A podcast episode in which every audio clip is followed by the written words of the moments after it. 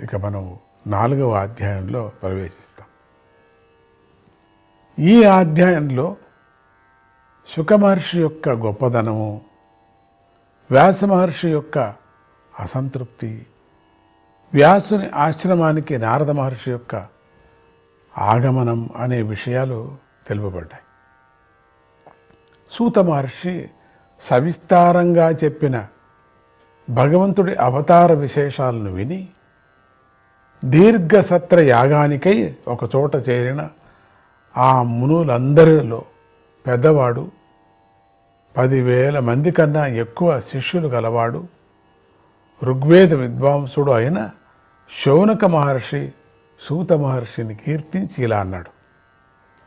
సూత సూత మహాభాగ వదనో వదతాం వర కథాం భాగవతీం పుణ్యాం యదా భగవాన్ శుక. ఓ మహాత్మా సూత మహర్షి నీవు వక్తలలో గొప్పవాడివి. పూజ్యుడైన సుఖమహర్షి చెప్పిన భగవంతునికి సంబంధించిన పవిత్రమైన భాగవత కథను మాకు చెప్పు. ఈ భాగవత సంహిత ఏ యుగంలో ఏ స్థానంలో ఏ కారణం చేత ఆరంభమైంది? కృష్ణ ద్వైపాయనుడైన వ్యాస మహర్షి ఎవరి ప్రేరణ చేత దీనిని రచించాడో? ఆ విషయం కూడా మాకు చెప్పు. వ్యాసమహర్షి యొక్క కుమారుడైన సుఖయోగేంద్రుడు అంతటా బ్రహ్మనే దర్శించే గొప్ప ఆత్మజ్ఞాని. ఆయనకు భేదబుద్ధి లేదు. అజ్ఞానమనే నిద్ర నుండి మేల్కొన్న ఆ శుకుని మనస్సు నిరంతరము భగవత్ విషయంలోనే లగ్నమై ఉంటుంది. ఆయన మహిమ బయటి కళ్ళకు కనిపించేది కాదు. అందువల్ల చూసేవారికి ఆయన మూఢుడిలాగా కనిపిస్తారు. తన పుత్రుడై శుకుడు పరమ వైరాగ్యంతో ఒంటరిగా వెళ్ళిపోతూ ఉంటే వ్యాసుడు ఆయనను అనుసరించి వెళుతూ ఉండగా సరస్సులో జలకాలాడుతున్న అప్సరసలు నగ్నంగా ఉన్న శుకుణ్ణి చూసి కూడా ఏ కంగారు పడలేదు ఏ వికారము కలగలేదు వాళ్ళకు. హాయిగా జలకాలాడుకుంటూ ఉన్నారు. శుకుడి వెనుకనే కొద్దిసేపటికి వచ్చిన వృద్ధుడైన వాడు వస్త్రాలు కట్టుకున్నవాడు. అయినటువంటి వ్యాసుడిని చూసి వారు కంగారు పడి సిగ్గుతో వస్త్రాలు చుట్టుకున్నారు. అది చూసి వ్యాస మహర్షికి ఆశ్చర్యం వేసిందట. ఇదేంటి? యువకుడు నగ్నంగా ఉన్నవాడు. అయినటువంటి ఈ శుకుణ్ణి చూసిన మీరు సిగ్గుపడక నేను వృద్ధుణ్ణి. వస్త్రాలు కట్టుకున్న వాడిని అయినటువంటి నన్ను చూసి కంగారు పడుతున్నారే అని ప్రశ్నించాడు. అదేంటి? ఇట్లా చేస్తున్నారు మీరంతా కూడా? యువకుడు వస్త్రాలు లేకోకుండా వెళుతుంటే మీరందరూ జలకాలు ఆడుతున్నారు ఇక్కడ. మీరంత వివస్త్రాలుగా ఆడుతున్నారు నగ్నంగా ఉన్నారు మీరు. ఆ నగ్నం వాడిని చూసి మీరు నగ్నంగా ఉన్నారు. అసలు ఏది కంగారు పడకుండా చూసి చూడనట్టుగా హాయిగా మీరు జలకాలాడుతున్నారు. నేను వృద్ధుణ్ణి. నాకు సరిగి నడక రాదు నేను కనపాడు నాకు. ముసలవాణ్ణి విపరీతమైన ముసలవాణ్ణి. పైగా వస్త్రాలు వేరే కట్టుకున్నా నేను. అసలు నన్ను చూసి మీరంతా కంగారు పడి వస్త్రాలు ఎందుకు వేసుకోవాల్సి వచ్చింది? ఈ మాట మనం ఎన్నో మాట చెప్పుకున్నాం. అందుకు ఆ అప్సరసులు ఓ మహర్షి నీకు స్త్రీ పురుష భేదం ఇంకా పోలేదు.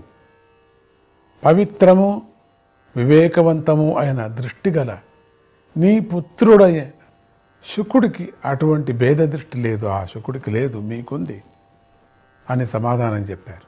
కురు జంగాల దేశాన్ని చేరుకొని హస్తినాపురంలో విపరీతమైన చేష్టలను చేస్తూ పిచ్చివాడిలాగాను మూగవాడిలాగాను మందబుద్ధిలాగాను సంచరిస్తూ ఉన్న అవధూత కదా ఆ శుకమహర్షిని అక్కడి ప్రజలు ఎలా గుర్తించగలిగారో మాకు చెప్పండి.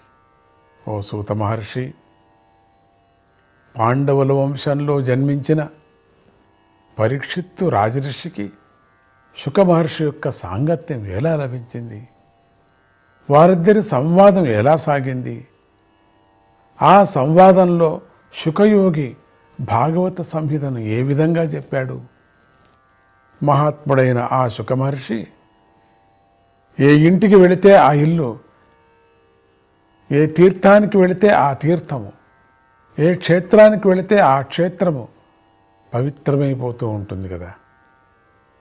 అటువంటి ఆయన గృహస్థుల ఇళ్ళల్లో ఆవుల పాలను పితికేందుకు ఎంత సమయం పడుతుందో అంత సమయం మాత్రమే ఉంటాడు అక్కడ కాలం మీరితే వెంటనే అక్కడి నుండి వెళ్ళిపోతాడు. అని శుకుణ్ణి కీర్తిస్తూ పాలను పితికేంత సమయమే ఉండే శుకయోగి ఒక సప్తాహ కాలం గృహస్థుడైన పరీక్షిత్తు రాజ్యంలో ఎలా ఉన్నాడు? ఆశ్చర్యంగా ఉంది కదా. ఎక్కడ ఒక చోట ఉండడు అవధూత శుకయోగీంద్రుడు. ఎవరికి కనపడతాడో తెలియదు ఎవరితో మాట్లాడతాడో తెలియదు మూగవాళ్ళాగా ఉంటాడు. పిచ్చి పిచ్చిలాగా ఇష్టం వచ్చిన వాళ్ళలాగా ఉంటాడు. ఎక్కడ పడితే అక్కడ పరిగెత్తిపోతూ ఉంటాడు. ఇది ఏంటిది? అటువంటి ఆయన ఒక గృహంలో ఉన్నాడు కదా. అటువంటి ఆయన ఒక సప్తాహ కాలం ఆ మహానుభావుడు పరీక్షిత్తుకు చెప్పాడంటే ఎట్లా ఉన్నాడు అక్కడ ఇదేలా సాధ్యమైంది? అనే అర్థం వచ్చేటట్లు అంటే అదేలా సాధ్యమైందని వచ్చేటట్లు శౌనకాదులు ప్రశ్నించారని మనం గ్రహించాలి. అభిమన్యుని పుత్రుడైన పరీక్షిత్తు భక్తులలో శ్రేష్ఠుడని చెబుతారు. గొప్ప ఆశ్చర్యాన్ని కలిగించే ఆయన యొక్క జన్మ కర్మను గురించి మాకు చెప్పండి. పాండు వంశ ప్రతిష్టను రెట్టింపు చేసిన ఆ చక్రవర్తి రాజ్యలక్ష్మిని విడిచిపెట్టి గంగా తీరంలో ప్రాయోపవేశాన్ని చేయటానికి గల కారణాన్ని మాకు తెలపండి. ఓ సూత మహర్షి శత్రురాజులు కూడా తమ క్షేమాన్ని కోరుకుంటూ వారే స్వయంగా సంపదలను తీసుకువచ్చి పరీక్షిత్ రాజు యొక్క పాదాలకు సమర్పించి నమస్కరిస్తూ ఉండేవారు కదా. అంత గొప్ప వీరుడు. యువకుడు అయిన ఆ మహారాజు విడిచిపెట్టేందుకు సాధ్యమే కాని రాజ్య సంపదను కూడా ప్రాణాలతో సహా విడిచిపెట్టడానికి కారణం ఏమిటి స్వామి? ఎందుకు ఇట్లా జరిగింది? ఆశ్చర్యకరమైన ఆ విషయాన్ని కూడా మాకు తెలుపగలరు. పరీక్షత్తు యొక్క విచారం అంతా తెలుపగలరు మాకు. శుకుడి విచారము తెలుపుతూ పరీక్షిత్తు విచారము తెలుపుతూ మాకు తెలపండి అంటూ భగవంతుణ్ణి మాత్రమే శరణు పొంది జీవించే జనులు లోక కళ్యాణం కోసం లోక సమృద్ధి కోసం లోకైశ్వర్యం కోసమే జీవిస్తూ ఉంటారు కదా. అటువంటి వారికి తమ స్వార్థం పట్టనే పట్టదు. వారు స్వార్థం కోసం జీవించేవారు కాదు ఆ మహానుభావులు. ఈ పరీక్షణ్ మహారాజు వైరాగ్యాన్ని పొంది పరోపకారం కోసం వినియోగింపబడే తన శరీరాన్ని వదిలివేయటానికి కారణమేమిటి స్వామి? ఓ మహర్షి మేము అడిగిన ప్రశ్నలన్నిటికీ సమాధానం చెప్పండి. వేదవాక్కులు వినాయిస్తే వాక్కులకు గోచరమయ్యే సర్వశాస్త్రాల్లోనూ తమరు గొప్ప పండితులు కదా? అన్నారు శౌనకాది మహర్షులు. ఆ మాటలకు సూత మహర్షి ఇలా బదులు చెప్తున్నాడు. ద్వాపరే సమను ప్రాప్తే తృతీయే యుగ పర్యయే జాత పరాశరాద్యోగి జాత పరాశరాద్యోగి వాసవ్యాం కలయా హరే వాసవ్యాం కలయా హరే. మూడవదైన ద్వాపర యుగం. చివరకు వచ్చిన సమయంలో పరాశర మహర్షి వల్ల ఉపరిచర వసువుకు కూతురైన సత్యవతి ఎందు శ్రీహరి యొక్క అంశావతారమైన వ్యాస మహర్షి గొప్ప జ్ఞాని జన్మించాడు. ఆ వ్యాస మహర్షి ఒకరోజు సూర్యోదయ సమయంలో సరస్వతీ నదిలో స్నానాదులు చేసి పవిత్రుడై నిర్జన ప్రదేశంలో ఒంటరిగా కూర్చొని ఉన్నాడు. భూత భవిష్యత్ వర్తమానాలు తెలిసిన దివ్యదృష్టి గల ఆ వ్యాస మహర్షి అంతుచుక్కని వేగంతో పరిగెత్తే కాలం యొక్క ప్రభావంతో భూలోకంలో ఆయా యుగధర్మాలు క్షీణించటాన్ని గమనించాడు. అంతేగాక ధర్మహాని వల్ల పంచభౌతికమైన శరీరము మొదలైన వాటి యొక్క శక్తి క్షీణిస్తూ ఉండటాన్ని కూడా గమనించాడు. లోకంలో శరీర శక్తి బుద్ధిశక్తి కూడా సన్నగిల్లుతుందని గమనించాడు. అభాగ్యవంతులైన జనులు శ్రద్ధ సత్వగుణము లేనివారై మందబుద్ధులై అల్పాయుష్కులై ఉండబోతారని ఆయన తన దివ్య దృష్టితో చూసి అన్ని వర్ణాలకు అన్ని ఆశ్రా ఆశ్రమాలకు హితాన్ని చేకూర్చే ఉపాయాన్ని గురించి ఆలోచిస్తూ ఉండిపోయాడు. ముందు వచ్చేటువంటి కాలం ఏమిటి అని యోచన చేస్తున్నాడు. వచ్చేటువంటి కాలంలో జనులందరూ మందబుద్ధి అవుతారు నిద్రకు లీనవుతారు ఆహారం మీద ఉంటారు కామక్రోధాలతో ఉంటున్నారు రోగ రుజునాలతో ఉండిపోతారు. శ్రద్ధ కానీ సత్వగుణం కానీ వాళ్ళెవరికి ఉండదు. అల్పాయుషుకులై ఉంటారు. ఇటువంటి కాలం ఇంతగా వేగంగా వెళుతుండే సమయంలో వీళ్ళ పరిస్థితి ఏంటి ముందు వచ్చేటువంటిది అని యోచన చేస్తూ ఉన్నాడు.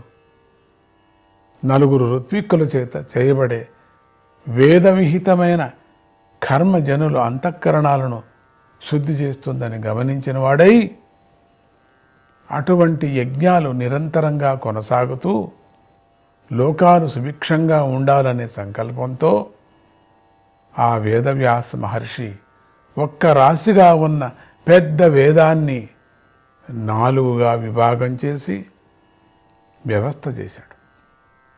ఆయన ఋగ్వేద యజుర్వేద సామవేద అథర్వ వేదాలనే నాలుగు వేదాలను వేరు చేశాడు. ఇతిహాస పురాణాలకు ఐదవ వేదమని పేరు. ఆ వేదాలలో ఋగ్వేదాన్ని పైలుడు సామవేదాన్ని జైమిని యజుర్వేదాన్ని వైశంపాయనుడు గ్రహించారు. అభిచార హోమాలు చేయటంతో పరమ క్రూరుడైన సుమంత మహర్షి అథర్వవేద శాఖల్లో నిష్ణాతుడయ్యాడు. నా తండ్రి రోమ మహర్షుడు ఇతిహాస పురాణాలతో నిష్ణాతుడయ్యాడు. ఆ మహర్షులు తాము గ్రహించిన వేదాలను అనేక శాఖలుగా విభాగం చేశారు. ఈ విధంగా శిష్యులు ప్రశిష్యులు వారి శిష్యుల ద్వారా వేదాలు అనేక శాఖలు అది పూర్తిగా కల అటువంటి శాఖలు గల అయిపోయి అయిపోతున్నాయి వేరువేరుగా దీనుల ఎందు ప్రేమ గల వేదవ్యాస మహర్షి వేదాన్ని మందబుద్ధులైన మానవులు కూడా తమ బుద్ధి ఎందు ధరించగలిగే విధంగా విభాగం చేశాడు. వేదాలు వేదోక్త కర్మలు పరమ శ్రేయస్సుకు సాధనలై ఉన్నాయి కదా. కానీ వాటి విషయంలో స్త్రీలకు శూద్రులకు ఉపనయన సంస్కారం లేని వారికి అధికారం లేదని వేదాలే స్వయంగా చెబుతున్నాయి. కనుక వారికి కూడా శ్రేయస్సు కలగాలి అనే దయాబుద్ధితో వేస మహర్షి ఏం చేశారు?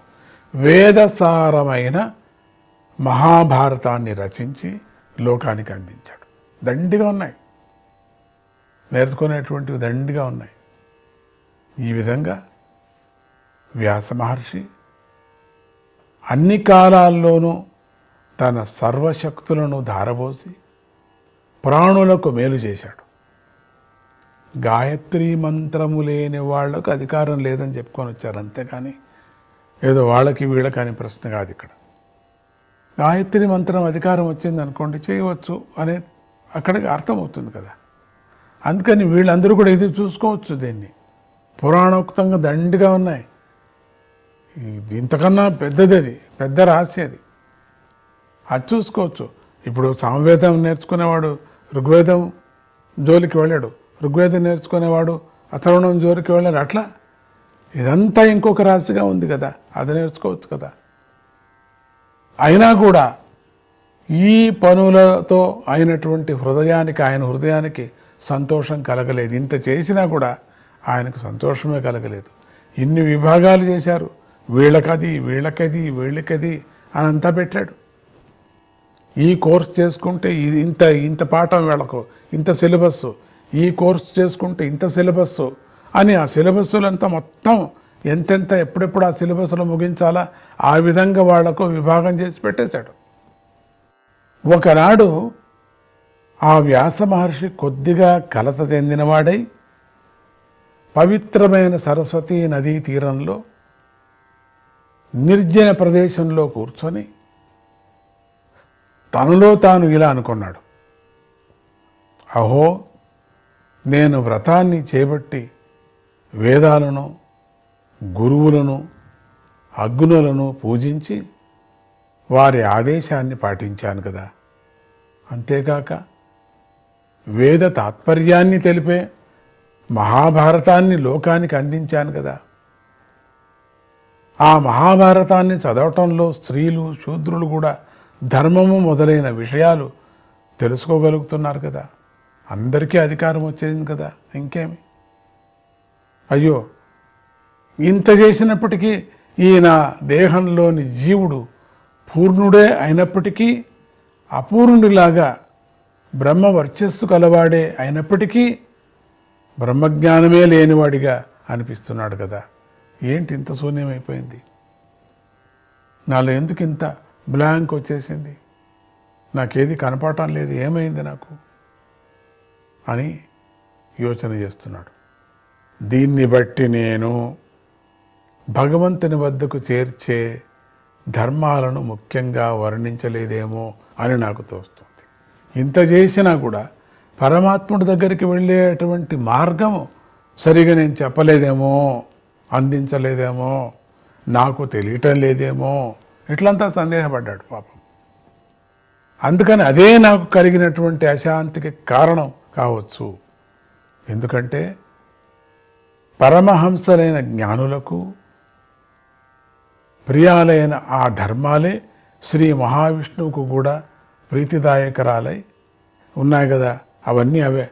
ఆ ఆ ధర్మాలన్నీ కూడాను ఈ విధంగా వ్యాసమహర్షి తనను తాను అపూర్ణుడిగా భావించి అశాంతితో దుఃఖిస్తున్న సమయంలో నారద మహర్షి వ్యాసుని వద్దకు వచ్చాడు. నారదముని రాకను చూసి వ్యాస మహర్షి వెంటనే ఎదురు వెళ్ళి ఆయనను యథావిధిగా పూజించాడు.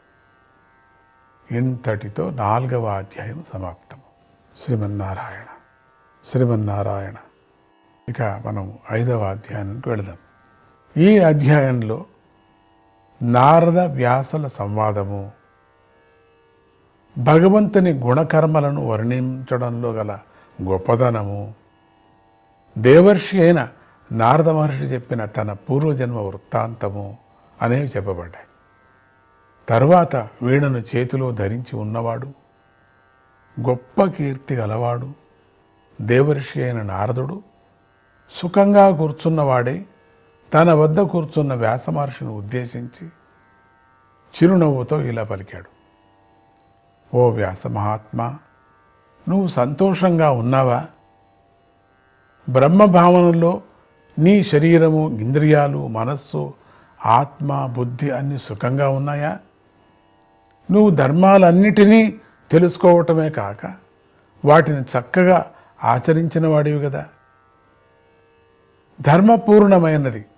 ఆశ్చర్యాన్ని కలిగించేదైన మహాభారతాన్ని నువ్వు చ- రచించావు కదా. ఇంకేమి పూర్ణమైనటువంటి అన్ని అన్ని సారాలు దాంట్లో ఉండిపోయాయి మహాభారతం. సనాతనమైన బ్రహ్మతత్వాన్ని విచారించి బ్రహ్మ జ్ఞానాన్ని పొందావు కదా. అయినా కూడా కృతార్థుడు కానివాడిలాగా నువ్వు దుఃఖిస్తున్నట్లుగా కనిపిస్తుంది. ఏంటిది? ఇంత పెద్ద రాశిని రా నువ్వు అందరికీ అందించావు కదా. మళ్ళీ నువ్వు ఎందుకు దుఃఖంతో ఉన్నావు?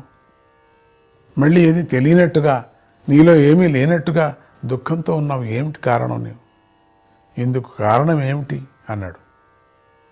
అప్పుడు వ్యాసుడు ఓ బ్రహ్మర్షి నారద మునీంద్ర తమరు చెప్పిందంతా సత్యమే. మీరు చెప్పినవన్నీ నాలో ఉన్నాయి. కానీ నా మనస్సుకు సంతోషం లేదు నాకు. దీనిని కారణం నాకు తెలియటం లేదు. దీనికి ఎందుకో నాకు ఇంత నాకు బాధగా ఉంది. మనశ్శాంతి లేదు ఎందుకొని. మహాజ్ఞానివైన నిన్ను నా అశాంతికి కారణమేమిటని అడుగుతున్నాను. ఓ నారద మహర్షి తమరు అసంగుడైన పరమాత్మను ఉపాసించిన వారు కనుక తమరికి రహస్యాలన్నీ తెలుస్తాయి. ఎందుకు నాకు ఈ దుఃఖమని? తమరు సూర్యుడిలాగా ముల్లోకాల్లోనూ సంచరిస్తూ ఉంటారు. తమ యోగ బలంతో వాయుదేవుడిలాగా అందరిలోనూ సంచరిస్తూ వారి మనోవృత్తులను సాక్షిగా చూడగలిగిన వారు మీరు. నేను పరబ్రహ్మ విషయంలో ధర్మంగా వ్రతానుష్ఠానాలు చేసి నిష్ణాతుడయ్యాను కదా. అయినా కూడా నాలో ఏదో తెలియని లోటు ఉంది నాలో ఏదో దుఃఖం ఉన్నది. నాలో ఏదో అతృప్తి ఉన్నది. దాని గురించి నాకు తెలపండి అని ప్రశ్నించగా నారద మహర్షి ఇలా చెప్పసాగాడు. ఓ వ్యాస మహర్షి భగవంతుని గొప్ప కీర్తిని నువ్వు దాదాపు వర్ణించలేదనే చెప్పవచ్చు కదా. ఏ జ్ఞానంతో భగవంతుడు సంతోషించడో ఆ జ్ఞానంలో లోటు ఉంటుంది అని నేను తలుస్తాను. ఎంత జ్ఞానం ఇచ్చావో. దాంట్లో భగవంతుడి యొక్క తత్వాన్ని భగవంతుడిని గమనించే విధానం ఉందో లేదో అనకి ఇప్పుడు నాకు అనిపిస్తుంది. అందుకేమో మీకు ఇట్లా ఉన్నావు. అందుకని భగవంతుడికి సంతోషాన్ని కలిగించేది భగవద్ దర్శనం చేయించేది ఆయన జ్ఞానాన్ని సంపాదించినప్పుడే జన్మ సార్థకమవుతుంది.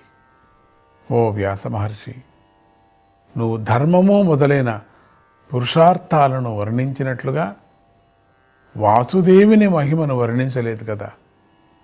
ఏ వాక్కు రసము అలంకారము మొదలైన వాటితో కూడి ఉన్నట్టు కూడా ప్రపంచాన్ని పవిత్రం చేయలేదో భగవంతుని యొక్క కీర్తిని చెప్పదో అటువంటి వాక్ కానీ ఎట్లా ఉంది? కాకుల వంటి భోగాశక్తులైన వారికి భోగస్థానంలాగానే లెక్కింపబడుతుంటుంది. అంతేగాని హంసల వంటి వారు సత్వగుణంలో నిండి ఉన్న మనస్సును కలిగి ఉన్నటువంటి బ్రహ్మవేత్తలైన పరమహంసలు ఆ భోగస్థానంలో సంతోషించరు. కవిత్వంగా ఉన్న మాటల ప్రయోగంలో అపశబ్దాలు ఉన్నప్పటికీ ప్రతి శ్లోకంలోనూ అనంతుడైన శ్రీహరి యొక్క కీర్తిని గుర్తు చేసే నామాలు ఉన్నట్లయితే అటువంటి కవిత్వము అపశబ్దాలు కలిగినదే అయిన జనుల పాపాన్ని పోగొడుతుంది. సాధు పురుషులు ఇతరులు చెప్పినా కూడా ఆ నామాలను వింటూ ఉంటారు కదా ఎవరు చెప్పినా వింటారు కదా. వినేవారు కోరితే చెబుతూ ఉంటారు కూడా. వినేవారు చెప్పేవారు కూడా లేకపోతే వారే గానం చేసుకుంటూ కూడా ఉంటారు. కర్మబంధం లేని బ్రహ్మనిష్ట జీవన్ముక్తికి సాధనమైన జ్ఞానాన్ని కలిగిస్తుంది. అయినా ఆ జ్ఞానంలో హరిభక్తి లేకపోతే అది అంతగా శోభించినదే శోభించదు అని నేను భావిస్తున్నాను.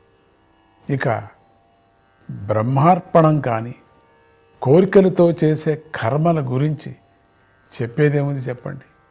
ఓ వ్యాస మహర్షి ఈ కారణంతో యథార్థ బుద్ధిని శుద్ధ కీర్తిని సత్యవ్రతుడివి దృఢవ్రతుడివి అయినటువంటి నువ్వు సమస్త బంధాల నుండి విముక్తిని పొంది మనశ్శాంతిని పొందేందుకై అనంత శక్తులు గల శ్రీహరి యొక్క ప్రసిద్ధ లీలలను స్మరించు. హరిలీలల కన్నా భిన్నంగా ఏదో ఒకదానిని చెప్పే వ్యక్తికి ఆ పరమేశ్వరునిచే సృష్టింపబడినటువంటి నామరూపాలతో స్థిరత్వాన్ని కోల్పోయిన బుద్ధి. పెద్ద గాలికి విసిరివేయబడినటువంటి నావలాగా ఎప్పటికీ ఏ విషయంలోనూ స్థిరంగా నిలవలేదు. నారదుడు వ్యాసుడితో పలుకుతున్నాడు. మానవులు సహజంగానే విషయభోగాల్లో ఆసక్తులై ఉంటారు కదా. నువ్వు వారికి ధర్మం అనే పేరుతో కామ్య కర్మలను బోధించావు. ఈ కర్మ చేస్తే ఇంత సంతానం అవుతుంది. ఈ కర్మ చేస్తే ఇంత రాజ్యాధిపతి అవుతా. ఇట్లా బోధించుకొని వచ్చావు. ఏది జీవన్ముక్తి విచారంగా లేదు ఎక్కడ కూడా. ఇది చాలా అన్యాయం. అజ్ఞానులైన వారు నీ వాక్యాల వల్ల కామ్య కర్మలనే ధర్మంగా తలచి వాటినే గట్టిగా పట్టుకొని కామ్య కర్మలను వారించి భేదబుద్ధిని పోగొట్టి బ్రహ్మదర్శనాన్ని చేయించే వేదాంత వాక్యాలను యథార్థ బుద్ధితో స్వీకరించలేకపోతున్నారు వాళ్ళు. కర్మలే ఎక్కువ దాని నుంచినే మోక్షం దొరుకుతుంది. అదే సర్వస్వము. ఇటు రెండూ సాధించుకోవచ్చు. అటు ఇక్కడ ఈ ప్రపంచంలో ఉండేటువంటి భోగాలు సాధించుకోవచ్చు. మళ్ళీ మనం వెళితే అక్కడికి పైలోకాలకి వెళితే అక్కడ కూడా సంపూర్ణంగా మనం ఇంద్రలోకం చంద్రలోకం లాగా ఉండిపోవచ్చు కదా. ఈ విధంగా వాళ్ళకి నిజమైనటువంటి ఆత్మ దర్శనం లేకోకుండా చేసేసావు నువ్వు. విద్వాంసుడైన వాడు సర్వకర్మ ఫలత్యాగాన్ని చేసి జ్ఞాననిష్టతో సర్వజ్ఞుడు సర్వవ్యాపి అయిన పరబ్రహ్మ యొక్క ఆనంద స్వరూపాన్ని తెలుసుకోగలడు కదా. వాడొక్కడికే తెలుస్తుంది కానీ సాధారణ వాళ్ళకి ఎక్కడయా తెలుస్తుంది? అందువల్ల ఓ గొప్పవాడా నువ్వు దేహాదులయందు అభిమానం కలిగి త్రిగుణాలతో ఆడిపడుతున్న మానవులకు ఆ భగవంతుని యొక్క లీలా విశేషాలను తెలుపు అన్నారు. త్యక్వా స్వధర్మం చరణాంబుజం హరే. త్యక్వా స్వధర్మం చరణాంబుజం హరే. భజన్న పక్వోత్ పతే తతో యది. భజన్న పక్వోత పతే తతో యది యత్ర క్వవా కోవార్త ఆప్తో భజతాం స్వధర్మత. స్వధర్మాన్ని విడిచిపెట్టి శ్రీహరి యొక్క పాదపద్మాలను సేవించిన వాడు భక్తిలో పరిపక్వతను పొందకముందే ఆ భజన నుండి జారిపోయినా లేదా మరణించినా కూడా అటువంటి వాడికి తరువాతి జన్మ ఏదైనా సరే దాని ఎందు అమంగళం అనేదే కలుగదు. హరిభక్తి లేని స్వధర్మమైనా సరే ఇహంలోనూ పరంలోనూ లేదా తరువాతి జన్మలోనూ కూడా మేలు చేయలేదు. హరిభక్తి లేనిది స్వధర్మమే అయినా దానివల్ల ప్రయోజనం లేదు. బుద్ధిమంతుడైన వాడు శ్రీహరి పాదసేవ కోసం మాత్రమే ప్రయత్నించాలి. పుణ్య ప్రభావంతో పుణ్యలోకాలను పొంది ఆ పుణ్యం ఖర్చు కాగానే క్రిందికి జారి మళ్ళీ పైకెక్కి మళ్ళీ క్రిందికి జారటమనే ఈ విధమైన తిరుగాటలో చిక్కుకున్న జీవులు శ్రీహరి పాదసేవ అనే భాగ్యాన్ని పొందలేరు. ఎంత హరిభక్తి లేనిది నువ్వు ఎన్ని కర్మలు చేసినప్పటికీ కూడా. ఎన్ని యాగ యజ్ఞాదులు చేసినప్పటికీ. ఎంత పెద్ద పాండిత్యం నువ్వు సాధన చేసినప్పటికీ. నువ్వు కొన్ని కోట్ల పుస్తకాలు రాసినప్పటికీ కూడా నీకు హరిభక్తి లేనిది ఇక ఆ జన్మంలో నీకు మంచిది లేదు అనేది ఒకటి వస్తుంది. పండితుడివి. ఇక్కడ ఈ లోకంలో ఎప్పుడూ పేరుంటుంది నీకు. ఇంత పెద్ద గ్రంథాలు రాసుకున్నావు నిజమే. కానీ హరిభక్తి ఉన్నప్పుడు అది నీ సొంతం నీకు. పైలోకాల్లో కూడా నీకు మంచిది. లేకపోతే మళ్ళీ ఈ కర్మలు చేయటం హరిభక్తి లేనటువంటి కర్మను చేయటం మళ్ళీ పైకి వెళ్ళటం మళ్ళీ భోగాలు అనుభవించటం మళ్ళీ కిందికి రావటం మళ్ళీ కర్మలు చేయటం మళ్ళీ భోగాలు అనుభవించటం ఇదే పని అయిపోతుంది. హరిభక్తితో చేసే ప్రతి కర్మను కూడా నీకు ఇక్కడ అక్కడ రెండు కూడా నీకు మంచిది. పై జన్మలో కూడా మీకు మంచిది అవుతూ ఉంటుంది. బుద్ధికి అంతు చిక్కని వేగం గల కాలం యొక్క ప్రభావంతో జీవుడు ఎక్కడ ఉన్నా కూడా ప్రారంధం వల్ల దుఃఖం వచ్చినట్లుగానే విషయ సుఖం కూడా లభిస్తూనే ఉంటుంది. ఎట్లా దుఃఖం అంటున్నామో జన్మాంతరంగా మనం ఏదో జన్మలో చేసుకున్నాం అట్లా అంటుంటారు. ఏది దుఃఖం. మళ్ళీ విషయభోగాలు కూడా అట్లనే వస్తున్నాయని అర్థం అక్కడ. విషయభోగాలు ఎట్లా అంటుకొని వచ్చాయో ఏ జన్మలో ఏం చేశావో నీకు ఈరోజు ఇంత అద్భుతమైనటువంటి నువ్వు పదవిలో ఉన్నావు. విషయభోగాలు అట్లే వచ్చేసాయి నీకు. అవి కూడా అంటవు ఎప్పుడు అంటుకున్నాయి నీకు. కానీ ఇక్కడ విషయభోగాలు కూడా అంటకపోయినప్పుడు అంటలేదు నాకు అంటే శ్రీహరి భక్తితోనే నువ్వు ఆ శ్రీహరి యొక్క సామ్రాజ్యానికి వెళ్ళచ్చు. అందుకని ఓ వ్యాస శ్రీహరిని సేవించేవాడు ఎప్పటికీ సంసారంలో చిక్కుకోడు. ఇది నిశ్చయం. ఎందుకంటే అతడు ముకుందని పాదసేవ అనే రసాన్ని గ్రహించినవాడు. అతడు ఎప్పటికీ శ్రీహరిని విడిచిపెట్టాలి అనుకోడు కూడా. ఈ జగత్ యొక్క సృష్టి స్థితి లయాలు భగవంతుని వల్ల కలుగుతున్నాయనేది ముందుగా మనం చెప్పుకున్నాం కదా. ఈ మూడు కూడా వాడిదే అని చెప్పి చెప్పుకున్నాం కదా.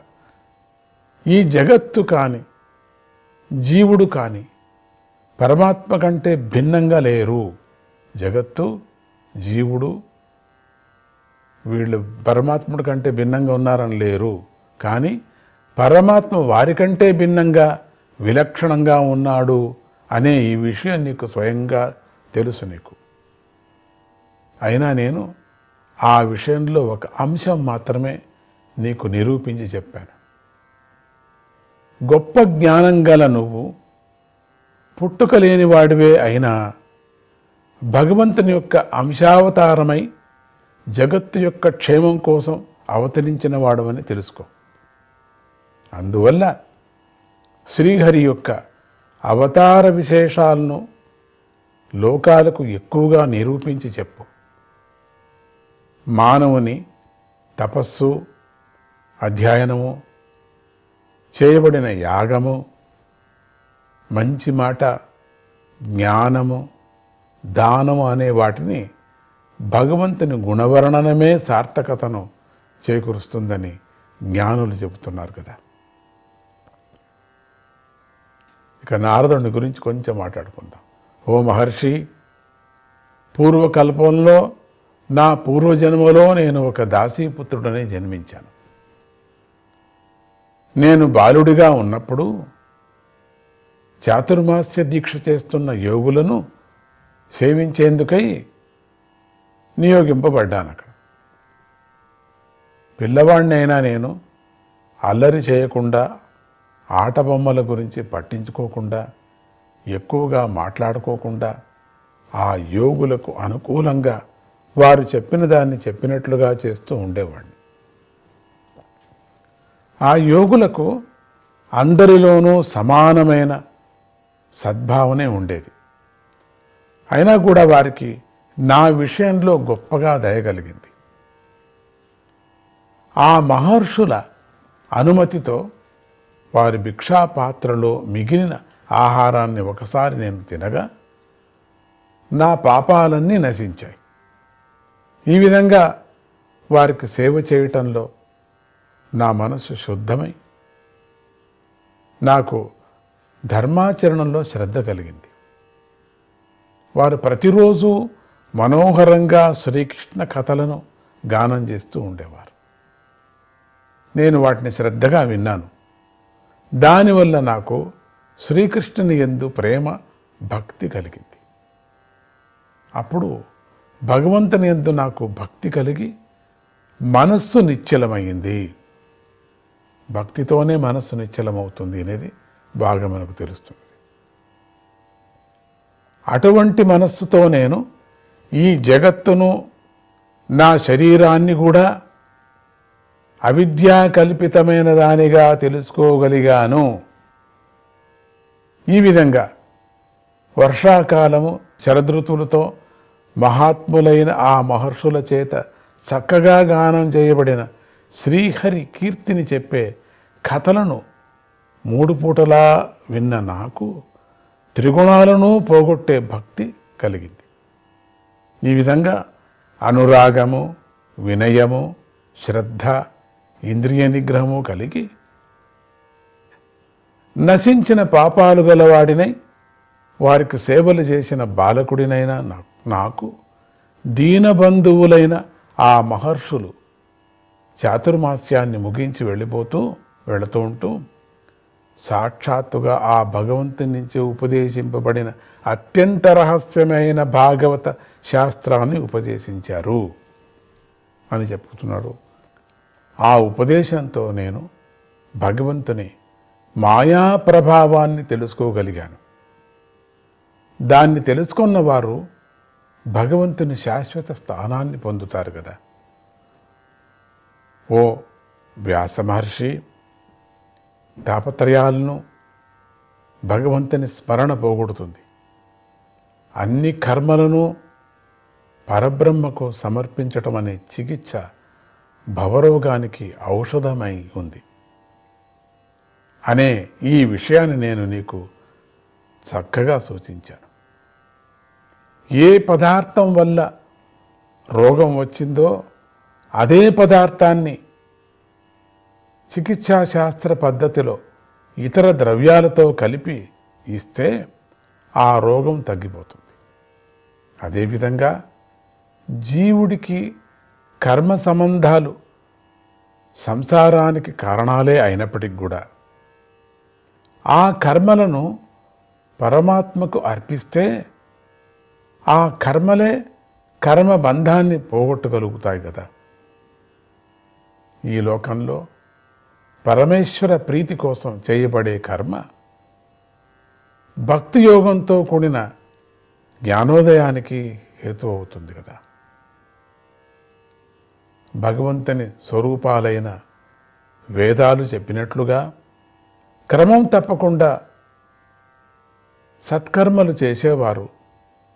పరమాత్మ అయిన శ్రీకృష్ణుని గుణాలను నామాలను పదే పదే కీర్తిస్తూ స్మరిస్తూ ఉంటారు. నమో భగవతే తుభ్యం. వాసుదేవాయ ధీమహి. ప్రద్యుమ్నాయ నిరుద్ధాయ నమస్సంకర్షణాయ చ భగవంతుడైన వాసుదేవునకు నమస్కారం. భగవంతుడైన ప్రద్యుమ్నుడికి అనిరుద్ధుడికి మరియు సంకర్షణుడికి నమస్కారం. నేను చతుర్యూహ స్వరూపుడైన భగవంతుడిని భావన చేస్తున్నాను అని ఈ విధంగా మంత్రమే స్వరూపంగా గలవాడు వాస్తవంగా రూపమే లేనివాడు యజ్ఞ స్వరూపుడు అయిన భగవంతుడి మూర్తిని చెప్పే మంత్రాలతో ఆరాధించేవాడు. పూర్ణ బ్రహ్మజ్ఞానాన్ని పొందుతాడు కదా ఓ మహర్షి నేను కూడా అదే విధంగా భగవంతుణ్ణి ఉపాసన చేయటాన్ని చూసి ఆ శ్రీహరే స్వయంగా నాకు ఈశ్వర సంబంధమైన జ్ఞానాన్ని తన యందు నిశ్చలమైన భక్తిని అనుగ్రహించాడు. పూర్ణ జ్ఞానివైన ఓ వ్యాస మహర్షి నువ్వు కూడా ఆ భగవంతుని కీర్తిని వర్ణించయ్యా. దానితో జ్ఞాన విషయంలో విద్వాంసులు దప్పికను తీర్చును. దుఃఖంతో పీడించబడే మనస్సు గల జనుల దుఃఖాలను శ్రీహరి కీర్తనతో తొలగిపోతాయి కదా. దుఃఖాలు పోవటానికి ఇది తప్ప మరొక ఉపాయం లేదు. నువ్వు వర్ణించకపోతే వారికి భగవంతుని కథలను వినాలనే కోరిక కలిగే అవకాశమే లేకోకుండా పోతుంది కదా. ఎప్పుడూ దుఃఖంలోనే మునిగిపోయి ఉంటారు కదా జనములు. దాన్నే తలుచుకొని దాన్నే ఏడుస్తూ మూడు పూట్ల ఎంత నేర్చుకున్నా కూడా ఎన్ని యజ్ఞయాగాదులు చేసినప్పటికీ కూడా ఆ దుఃఖం అనేది వెంటాడుతూ ఉంటుంది కదా. ఆ దుఃఖం వెంటాడినప్పుడు ఇవంతా కూడా ఏదాన్ని మర్చిపోయినట్టు అయిపోతుంది వాళ్ళకు. లేక ఇంకెవరు చెప్పారని ఇంకా కొంచెం ఎక్కువ కర్మలు చేయటంతో అయిపోతూ ఉంటుంది వాళ్ళకు. ఈ దేని నుంచి దుఃఖం పోతుంది అనేది నిజమైనటువంటి కిటుకు తెలియనే తెలియకపోతుంది కదా. ఈ ఉపాయాన్ని నువ్వు చెప్పచ్చు కదా. నువ్వు వర్ణించకపోతే వారికి భగవంతుని కథలు వినాలనేటువంటి కోరిక కలిగేటువంటి అవకాశమే లేకుండా పోతుంది కదా. నువ్వు చేయవలసిందే. వారు దానివల్ల వంచితులైపోతున్నారు కదా. నువ్వు చేయకపోతే ఇంకెవరు చేయరయ్యా?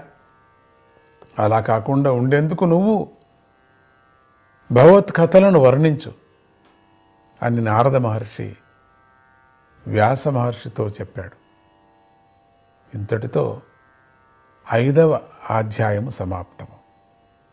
శ్రీమన్నారాయణ శ్రీమన్నారాయణ. ఇక మనం ఆరో అధ్యాయానికి వెళుతున్నాం. ఈ అధ్యాయంలో నారదుడు చెప్పగా మిగిలిపోయిన తన పూర్వజన్మ వృత్తాంతాన్ని చెప్పటము. నారద మహర్షి భగవదారాధనకు ఫలంగా బ్రహ్మమానస పుత్రుడుగా జన్మించటం అనేవి చెప్పబడ్డాయి. వ్యాస మహర్షి దేవర్షి అయిన నారదుణ్ణి జన్మ వృత్తాంతాన్ని విని నారదుడి యొక్క జన్మ వృత్తాంతాన్ని విని ఆయన చేసిన కర్మలను విని ఇలా అడిగాడు. ఓ మహర్షి జ్ఞానాన్ని ఉపదేశించి ఆ యతులు వెళ్ళిపోగా చిన్న వయస్సులోనే తమరు ఏం చేశారు? ఓ బ్రహ్మపుత్ర మీ యొక్క తరువాతి వయస్సు ఎలా గడిచింది? మరణకాలంలో తమరు దేహాన్ని ఎలా చాలించారు? అన్నిటినీ మినింగివేసే కాలము ఈ పూర్వజన్మ స్మృతిని మినింగివేయలేదని నేను భావిస్తున్నాను. దయవుంచి మీ పూర్వజన్మ వృత్తాంతాన్ని చెప్పండి అన్నాడు.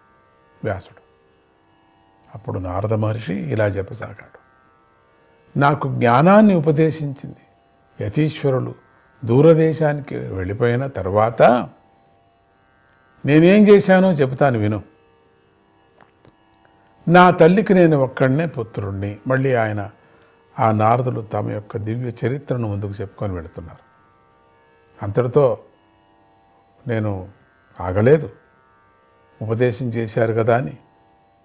మళ్ళీ నాకేమైంది అని చెప్పుకొని వచ్చి ఆ తల్లికి నేను ఒక్కడనే పుత్రుణ్ణి. ఆమె నిస్సహాయకురాలు చదువుకోలేదు దాసీ వృత్తితో జీవిస్తూ నన్ను పోషిస్తూ ఉండేది. ఆమె ప్రేమతో నన్ను కట్టివేసింది. ఆమె ఎప్పుడూ నా మేలునే కోరుకునేది. జీవుడు ఈశ్వరునిచే ఆడింపబడే ఆటబొమ్మ వంటివాడు కదా. ఈశ్వరునిచే బంధింపబడి ఆడుతున్నాడు. కట్టుకొని ఆడు సూత్రధారుడు. ఆమె కూడా అలాగే స్వాతంత్రం లేనిదై సమర్థత లేనిదిగా ఉండేది పాపం. దిక్కుల దేశాల మరియు కాలాల పరిజ్ఞానం లేని నేను ఆమె ప్రేమ బంధనానికి కట్టుబడిన వాడినై ఆమె చెప్పినట్లుగా ఆ యతీశ్వరుల సేవ చేస్తూ ఉండిపోయాను. అప్పటికి నా వయస్సు ఐదు సంవత్సరాలు. ఒకనాడు ఆ దీనురాలైన నా తల్లి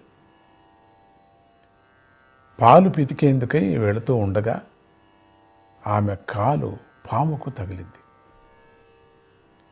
ఆ పాము మృత్యు ప్రేరణతో నా తల్లిని కాటు వేసింది అప్పుడు అలా జరగటాన్ని ఈశ్వరానుగ్రహంగానే భావించి ఉత్తర దిక్కుకు ప్రయాణం చేశాను.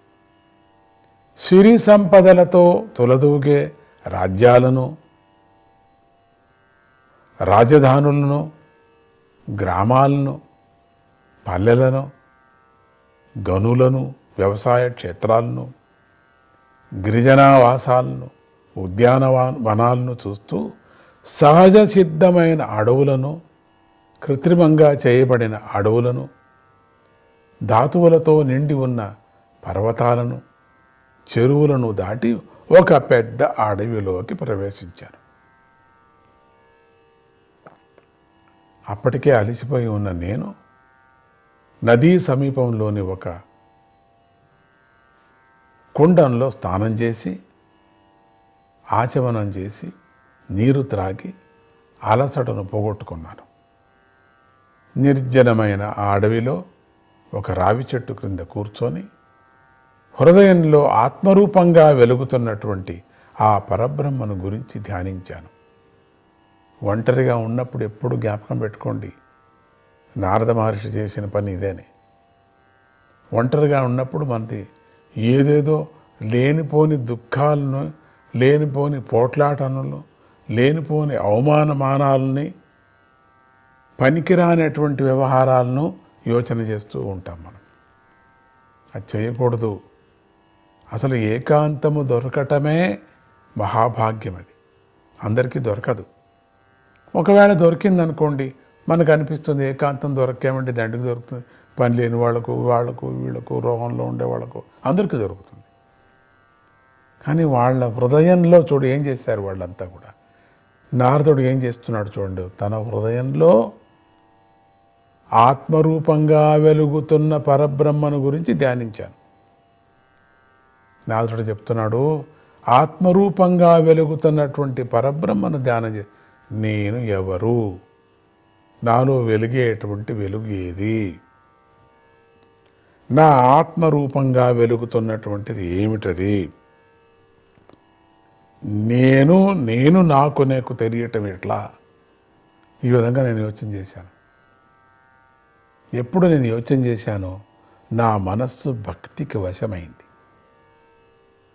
అప్పుడు అనిపించింది నాకు భగవంతుణ్ణి చూడాలి పొందాలి అనేటువంటి కోరిక బలపడి నా కన్నుల నుండి ధారాకారంగా నీరు కారసాగింది. నేను ఈ జన్మ ఉందే అందుకేమో పరమాత్మను చూడటానికేమో ఈ జన్మ నాకున్నది. నేను చూడాల్సిందే ఆ వెలుగును నేను చూడాలా అనుకున్నాడు. అలా నేను ధ్యానం చేస్తూ ఉండగా నా హృదయంలో శ్రీహరి మెల్లగా ఆవిర్భవించాడు. నా హృదయంలోనే స్వామి కనపడ్డాడు. అదే ఆత్మదర్శనం అంటే అదేనే. ఆ హృదయంలోనే కనపడ్డాడు. అప్పుడు నాలో ప్రేమ భక్తి పెరిగిపోవటంతో రోమాంచనం కలిగింది. నేను గొప్ప శాంతిని పొందాను.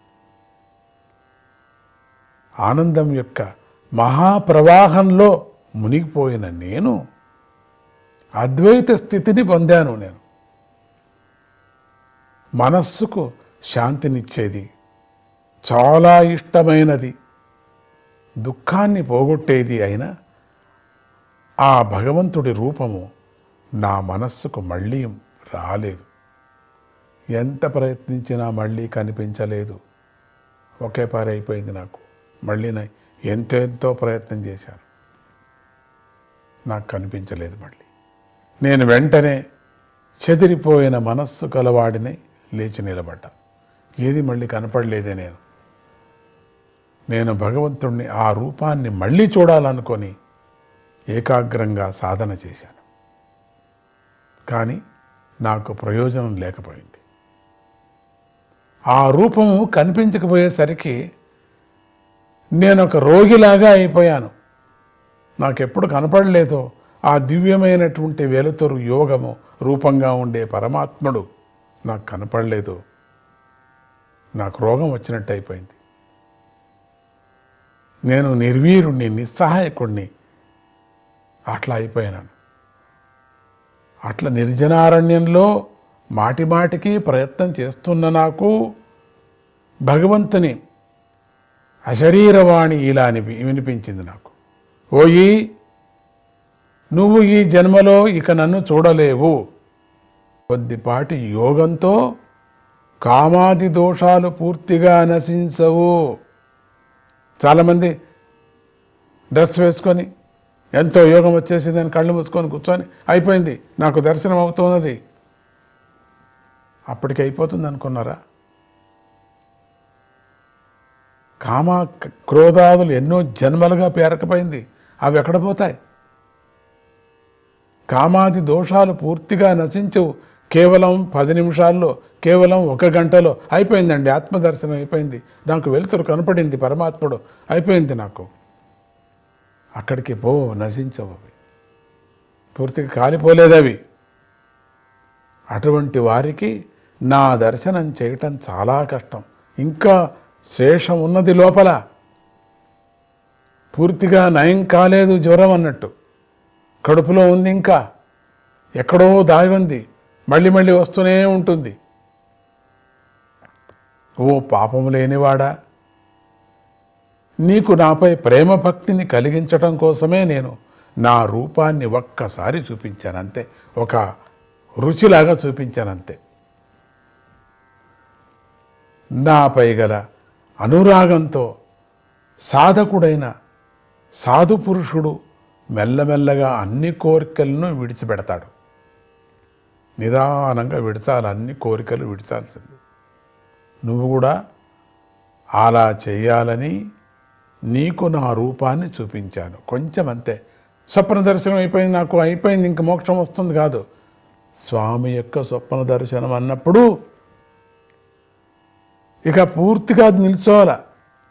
మెలకువైనా కూడా ఏం చేయాలన్నప్పుడు మనలో రాగద్వేషాదులు ఉన్నాయి కదా కామక్రోధాదులు.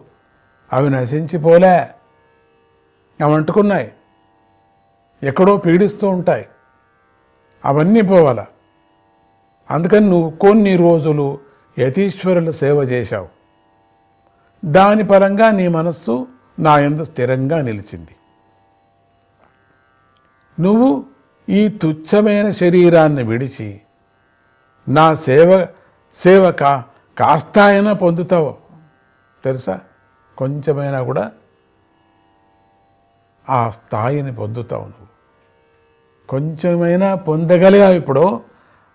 సేవ కాస్తైనా పొందుతావు నా సేవ. ఎందుకంటే ఇప్పుడు నువ్వు కొన్ని రోజులు చేసావు కదా. సత్పురుషులు సేవ చేయటంతో నీకు ఈ ఫలితం కలిగింది. ఇక నాయందు స్థిరంగా నిలిచిన ఈ నీ మనస్సు ఇక ఎప్పటికీ చలించదు. ప్రళయకాలంలో ఈ సృష్టి లయించిపోయిన తరువాత కూడా నీకు నీ పూర్వజన్మ స్మృతి చెరిగిపోకుండానే ఉంటుంది.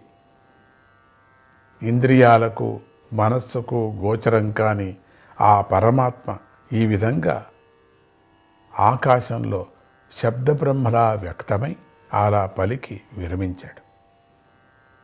నీలో ఉండిపోయింది అంతే నారదుడు మనసులో అట్లా నిలిచిపోయాడు. ఆ మాటలతో నాకు పరమ శాంతి లభించింది. మళ్ళీ ఏదో కళ్ళు మూసుకుంటే మళ్ళీ కనపడలేదు అనేది పిచ్చ భ్రమ వదిలేశాను. ఎప్పటికీ నాలోనే ఉండిపోయాడు అనుకున్నాను. దుఃఖాలన్నీ ఎగిరిపోయాయి. అదే సాక్షి. దుఃఖాలు ఎగిరిపోవటం జన్మాంతర కర్మమైనటువంటి కామక్రోధాదులు అన్ని నశించిపోవటము. తార్కణ్యంగా మనశ్శాంతి కలగటం. అలా అనుగ్రహింపబడిన నేను ఆ పరబ్రహ్మకు తల వంచి నమస్కరించాను. అప్పటి నుండి నేను ఆ భగవంతుని యొక్క రహస్యాలు కళ్యాణ రూపాలైనటువంటి నామాలను సిగ్గు విడిచి గానం చేస్తూ ఉన్నాను. ఆ నామాలనంతా కూడా నేను ఎక్కడ పడితే అక్కడ సిగ్గు విడిచి నేను గానం చేస్తున్నాను.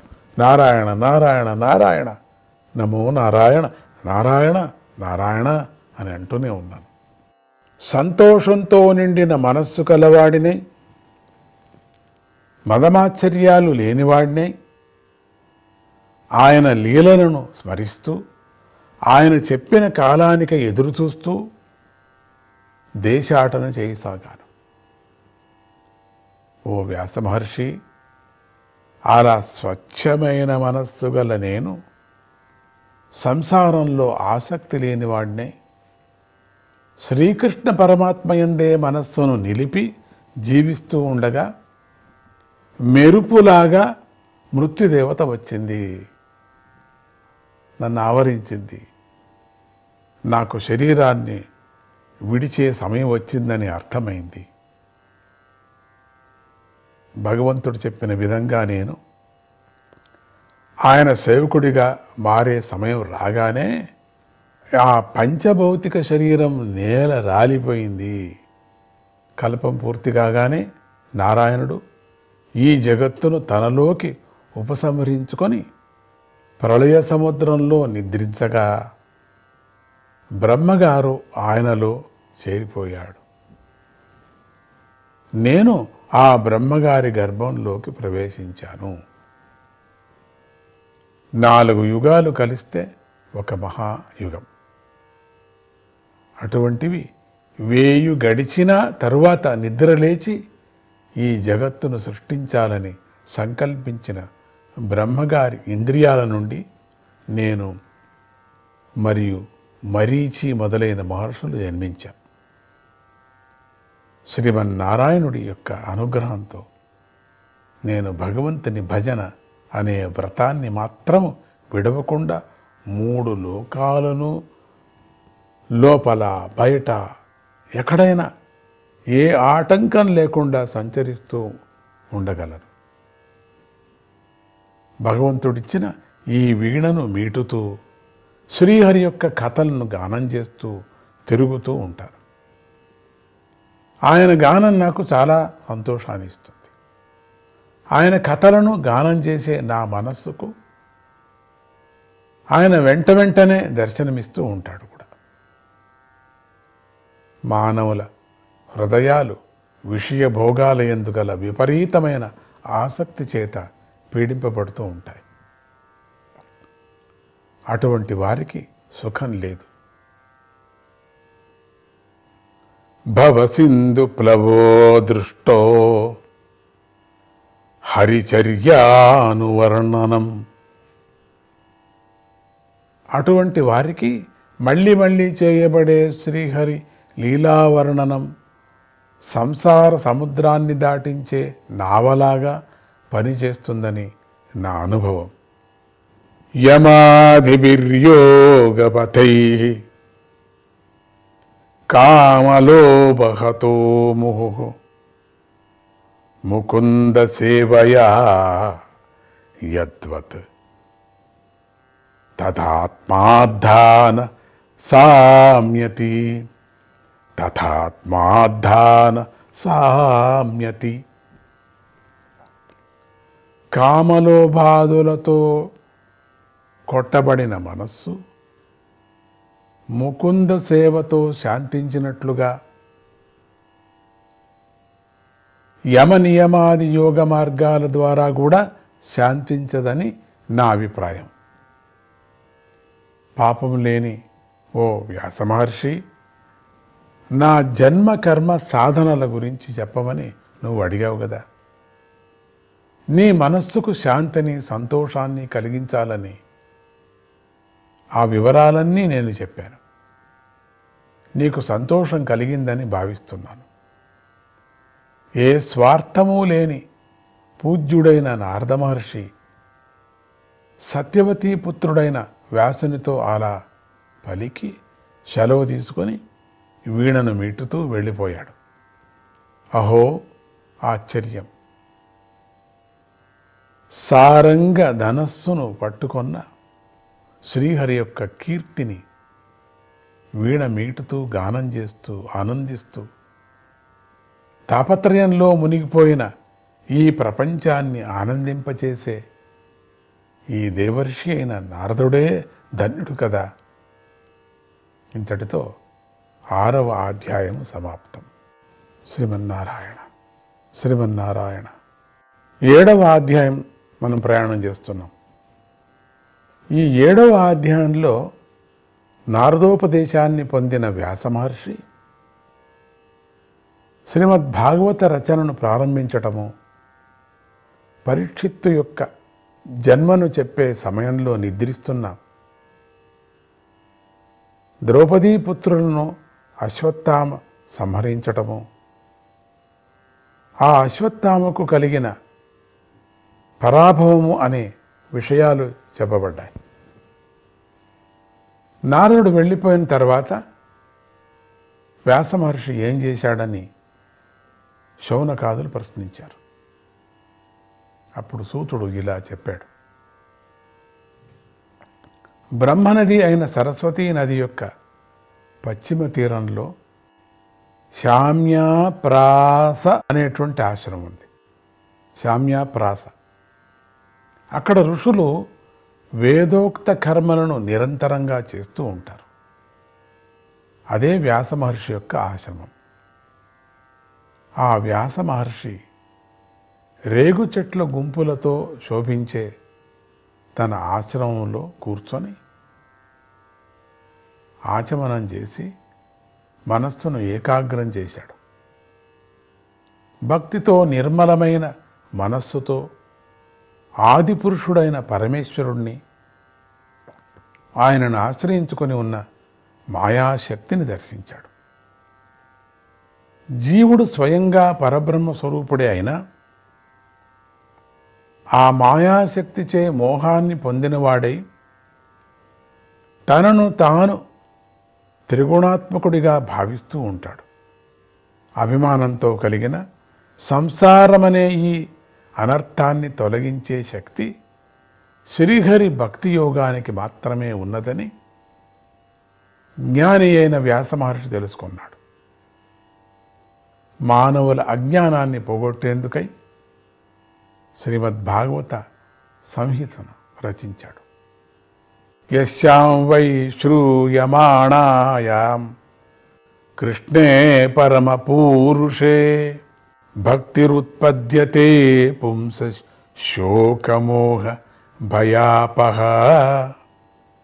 ఏ భాగవతాన్ని వినటంతోనే మానవుడికి పురుషోత్తముడైన శ్రీకృష్ణుని యందు భక్తి కలుగుతుందో అలా కలిగిన భక్తి గడిచిపోయిన కాలానికి సంబంధించిన శోకాన్ని వర్తమాన కాలం యొక్క మోహాన్ని భవిష్యత్తును గురించి భయాన్ని పోగొడుతుందో అటువంటి భాగవతాన్ని రచించాడు.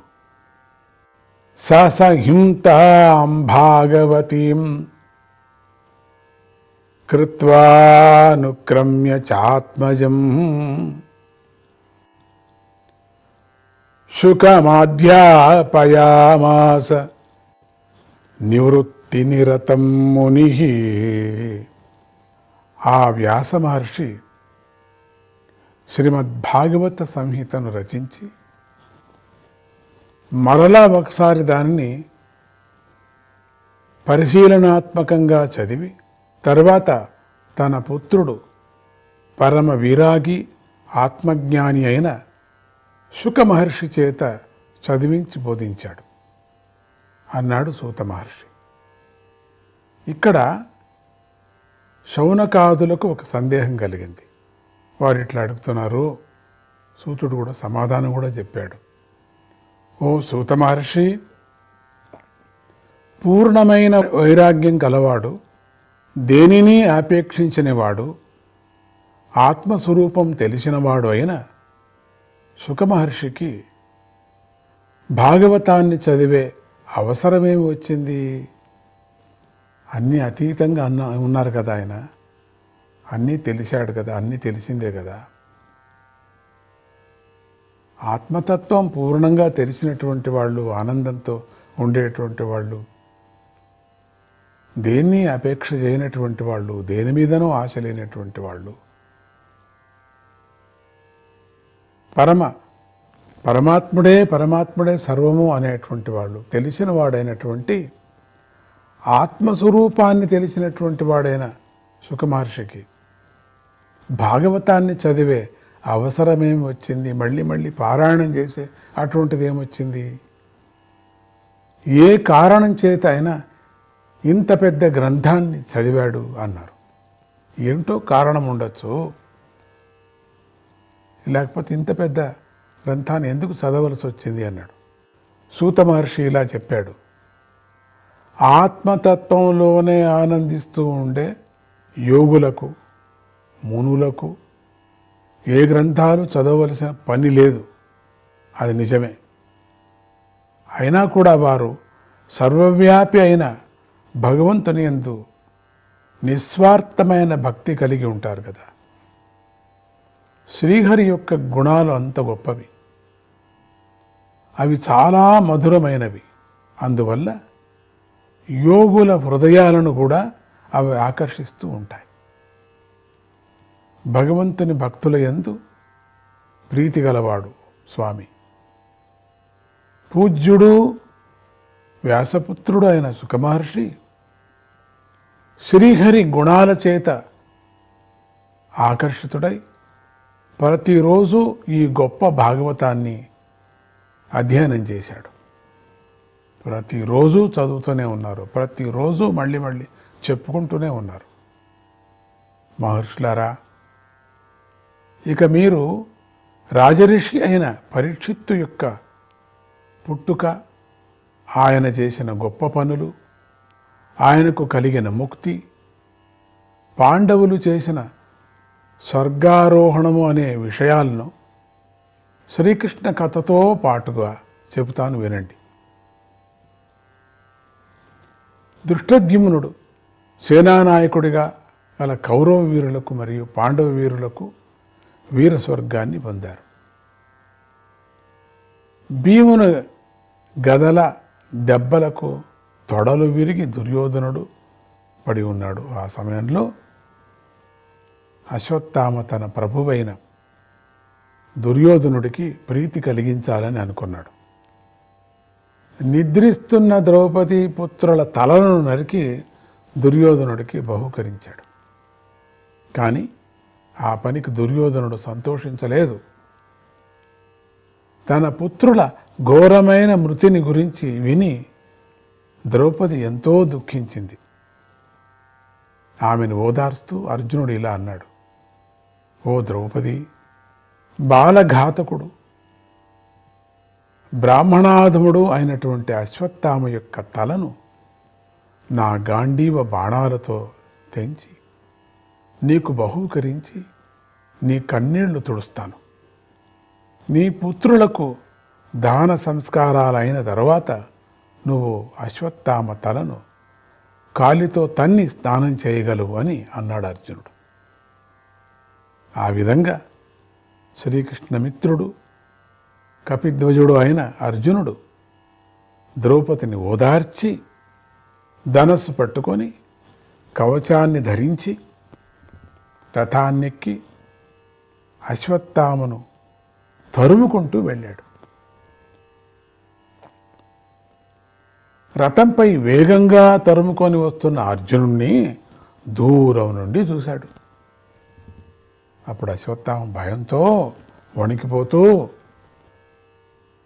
భూమిపై ఇంతవరకు పరిగెత్తగలడో అంతవరకు పరిగెత్తాడు. పరిగెత్తుతూనే ఉన్నాడు. ఏం చేస్తాడో అని చెప్పేసి. అశ్వత్థామ యొక్క గుర్రాలు అలిసిపోయాయి. అతడికి తనను రక్షించే వారెవరూ కనిపించలేదు. అప్పుడు బ్రహ్మాస్త్రము ఒక్కటే తనను రక్షించగలదని భావించాడు.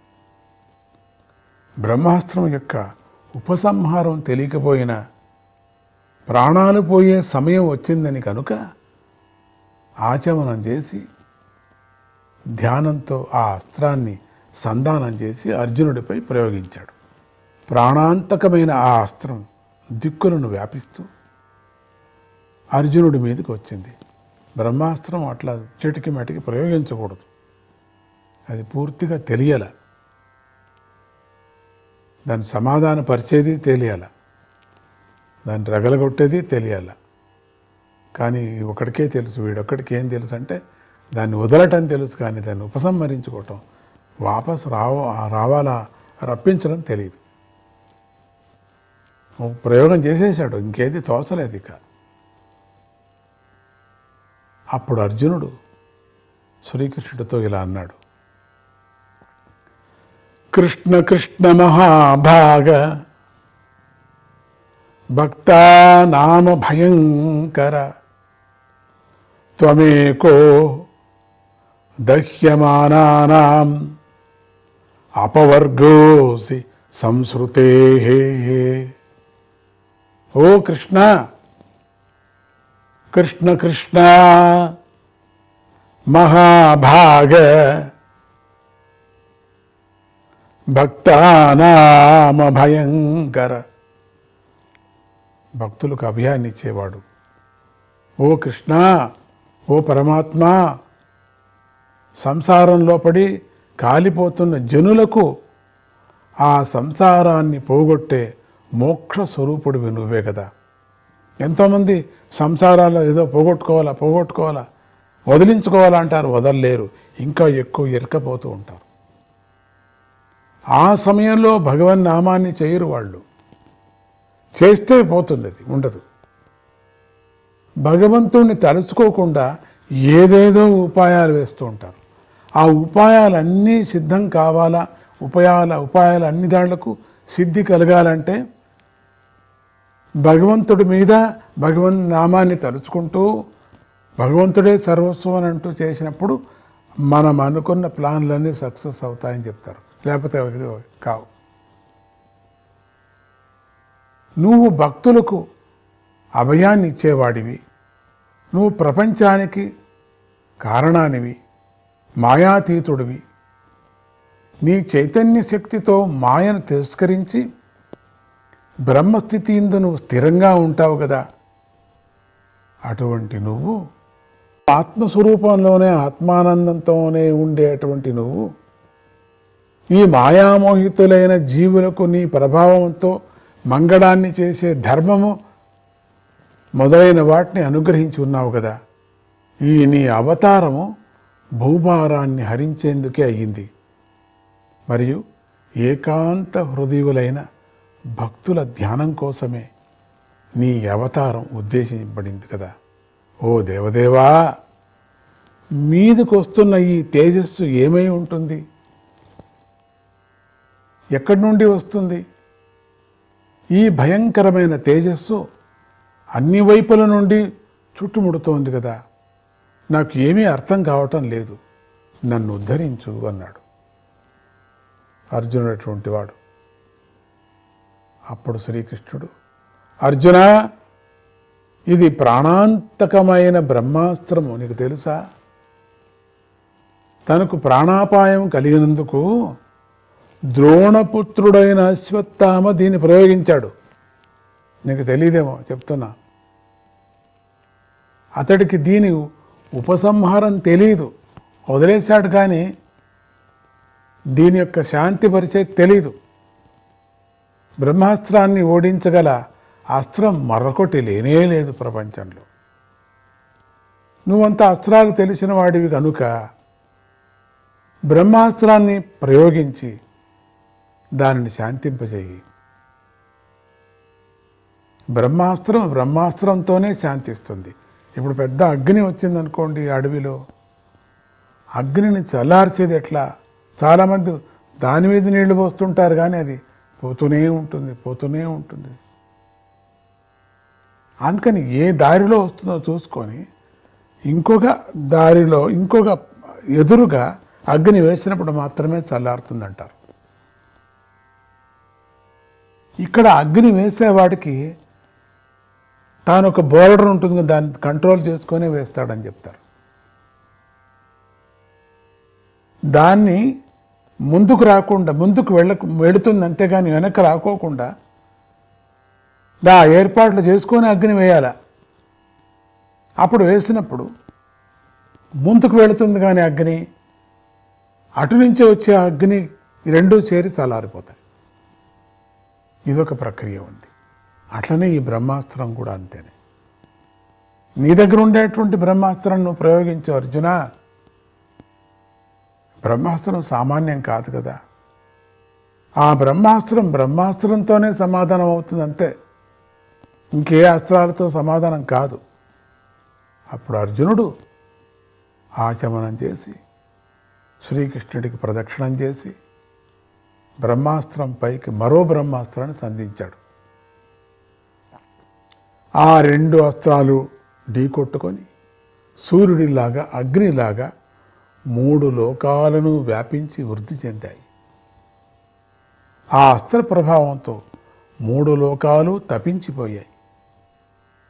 జనులు ఆ తేజస్సును ప్రళయ కాలాగ్ని అనుకున్నారు. ఇద్దరు ప్రళయం వచ్చేసింది అగ్ని ప్రళయం వచ్చింది. అగ్ని ప్రళయం అంటారు జల ప్రళయం అంటారు భూమి బద్దలైపోయి లోపల ఉండేటువంటి అగ్ని ఇంకా పైకి వచ్చి భూమి పగిలిపోవటం ఒకటే. ఇట్లా అనేక విధాలుగా ఉన్నాయి ప్రళయాలు. ఇది అగ్ని ప్రళయం అనుకున్నారు అందరు. ఆ అస్త్రాలతో కలుగుతున్న లోక వినాశనాన్ని శ్రీకృష్ణుడు ఇష్టపడలేదు. లోక నాశమైపోతుందే అయిపోతుంది ఇది అని ఇష్టపడలేదు కృష్ణుడికి అనిపించింది. అది గమనించినటువంటి అర్జునుడు ఆ రెండు అస్త్రాలను కూడా ఉపసంహరించాడు. ఎప్పుడు ఒకదానికొకటి కలుసుకుందో రెండు ఒకటే ఒకటే అస్త్రమైంది ఉపసంహారం చేసుకున్నాడు. అర్జునుడికి ఇతరులు ప్రయోగించిన అస్త్రాలను కూడా ఉపసంహరించగల శక్తి ఉండేది కదా. ఆయనకు గురు అనుగ్రహం ఉండేది. తాను ఉపసంహారం చేశాడు. తరువాత అర్జునుడు కోపించి వేగంగా వెళ్ళి అశ్వత్థామను పట్టుకొని పశువుని కట్టినట్లుగా తాడుతో కట్టివేశాడు. అశ్వత్థామను ద్రౌపదీదేవి ఉన్న శిబిరం వద్దకు ఈడ్చుకుపోవాలనుకున్న అర్జునుడితో శ్రీకృష్ణుడు కోపంగా ఇలా అన్నాడు ఓ అర్జున వీణ్ణి ప్రాణాలతో విడిచిపెట్టకు. ఈ బ్రాహ్మణాధముణ్ణి సంహరించు వీడు రాత్రిపూట నిద్రపోతున్న నిరపరాధులైన పిల్లలను సంహరించిన మహాపాపి కదా వీడు. ఇంతవరకు ప్రాణాన్ని ఎందుకు ఇచ్చావు ఇంతవరకు? ధర్మాలు తెలిసిన వాడెవడూ కూడా మత్తులో ఉన్నవాడు అజాగ్రత్తగా ఉన్నవాడు పిచ్చి పట్టినవాడు నిద్రిస్తున్నవాడు పిల్లవాడు అది పిల్లల్ని స్త్రీలను తనను రక్షించుకునే పనిని చేయనివాడు శరణన్నవాడు రథం లేనివాడు భయపడుతున్నవాడు అయినటువంటి శత్రువును చంపడు. బుద్ధివంతుడు బుద్ధివంతుడైన శత్రువు బుద్ధివంతుడైన వీరుడు. వీళ్ళంతా నిర్బలులు వీళ్ళందరూ కూడా. వాళ్ళను చంపడు వదిలేస్తారు. దయలేని ఏ దుష్టుడు తన ప్రాణాలను ఇతరుల ప్రాణాలతో రక్షించుకుంటాడో. అటువంటి వాడిని సంహరిస్తే అది ఆ చచ్చిన వాడికి మేలు చేస్తుంది. ఎందుకంటే అటువంటి వాడు జీవించి ఉంటే వాడి దోషం ఇంకా పెరిగిపోయి వాడు అధోగతిని పొందుతాడు. కనుక నీ సంహారం వీడికి మేలు చేస్తుంది. సంహరించు. అక్కడికి వీడి యొక్క పాపం అంతా నాశనం అయిపోతుంది. వీడు చేసిన పాపం. అందుకని వీడిని సంహరించు. అంతేగాక అర్జున నీ పుత్రులను చంపిన అశ్వత్థామ తలను తెచ్చిస్తానని నేను వింటూ ఉండగా నువ్వు ద్రౌపదితో ప్రతిజ్ఞ చేశావు కదా నువ్వు. అందువల్ల పిల్లలను చంపిన ఈ పాపిని నువ్వు సంహరించు. వీడు తన ప్రభువైన దుర్యోధనుడికి కూడా అప్రియమైన పనినే చేశాడు. దుర్యోధను సంతోషపడలేదు తెలిసింది వాడికి. అంత సాధారణంగా పాండవుల్ని పంచ పాండవుల్ని అంత తీసుకొని వచ్చేసి తలకాయలు తీసుకురావటానికి సాధ్యమవుతుందా అనుకున్నాడు. చచ్చే ముందు ఎంత పని చేశాడు వీడు? ఈడు కట్టుకున్నాడు లేండి ఇక. ఎందుకంటే వీడిని చంపడం కష్టం కదా. అందుకని వాడు వాడే కొని తెచ్చిపెట్టుకున్నాడే. నన్ను తృప్తి కోసం ఆ పడుకున్నటువంటి పాండవులు అదే ఆకారంతో ఉండిన వాళ్ళని తెచ్చిపెడితే నేను నమ్ముతాను అనుకున్నాడు పాపం పిచ్చివాడు. తన ప్రభువు కూడా నమ్మలేదు తెలుసా? అప్రియమైనటువంటి పని చేశాడు వాడేం ఒప్పడు. తన ప్రభువు ఒప్పడు అటువంటి పని చేశాడు. ఎక్కడైనా పెద్ద పడుకున్న పిల్లల్ని తీసుకువెళ్ళి నరికి తీసుకువేయవచ్చా అని ఈ విధంగా శ్రీకృష్ణుడు అర్జునుడి ధర్మబుద్ధిని పరీక్షించటం కోసమే మాట్లాడుతూ అర్జునుడిని ప్రేరేపించాడు. అయినా కూడా మహానుభావుడైన అర్జునుడు తన పుత్రులను సంహరించిన గురుపుత్రుడైన అశ్వత్థామను సంహరించేందుకు ఇష్టపడలేదు. గురుపుత్రుడు కదా. నాకు నా పుత్రులు ఎంత దుఃఖపెట్టారో? నన్ను నన్ను వదిలేసి వెళ్ళారో అంత దుఃఖమే అవుతుంది కదా వీడిని సంహారం చేస్తే. గురుపుత్రుడు కదా. మా గురువుకు పుత్రుడు కదా. నాకు పుత్రులు చచ్చారు అని శిక్ష వీడికి వేస్తే వీడు కూడా గురుపుత్రుడు కదా. తర్వాత అర్జునుడు అశ్వత్థామును ఈడ్చుకుపోయి దుఃఖిస్తున్న ద్రౌపదికి అప్పచెప్పాడు సాధ్యమైన ద్రౌపది ఆ విధంగా పశువులాగా ఈడ్చుకొని రాబడి తాను చేసిన పని వల్ల జుగుప్సుతో తలదించుకొని ఉన్న గురుపుత్రుడైన అశ్వత్థామను చూసి దయాదృష్టితో నమస్కరించింది. చూసారా ఆవిడ వాడిని తల తనాలా అనే విధంగా ప్రతిజ్ఞ చేసి వెళ్ళాడు. అది కూడా ఇష్టమైంది ఆ సందర్భంలో. కానీ ఇప్పుడు ఆ శాంతించింది మహాతల్లి. అమ్మ అమ్మనే కదా ఎప్పటికీ కూడా. అలా అశ్వత్థామను కట్టివేసి తీసుకురావటాన్ని పతివ్రత అయిన ద్రౌపది సహించలేకపోయింది. బ్రాహ్మణుడు గురుపుత్రుడు పూజనీయుడు అయిన ఈ అశ్వత్థామను విడవండి విడవండి అని అరిచింది గట్టిగా. ఇడిచేసేయండి సాధ్యం లేదు మీరేం చేయకూడదని.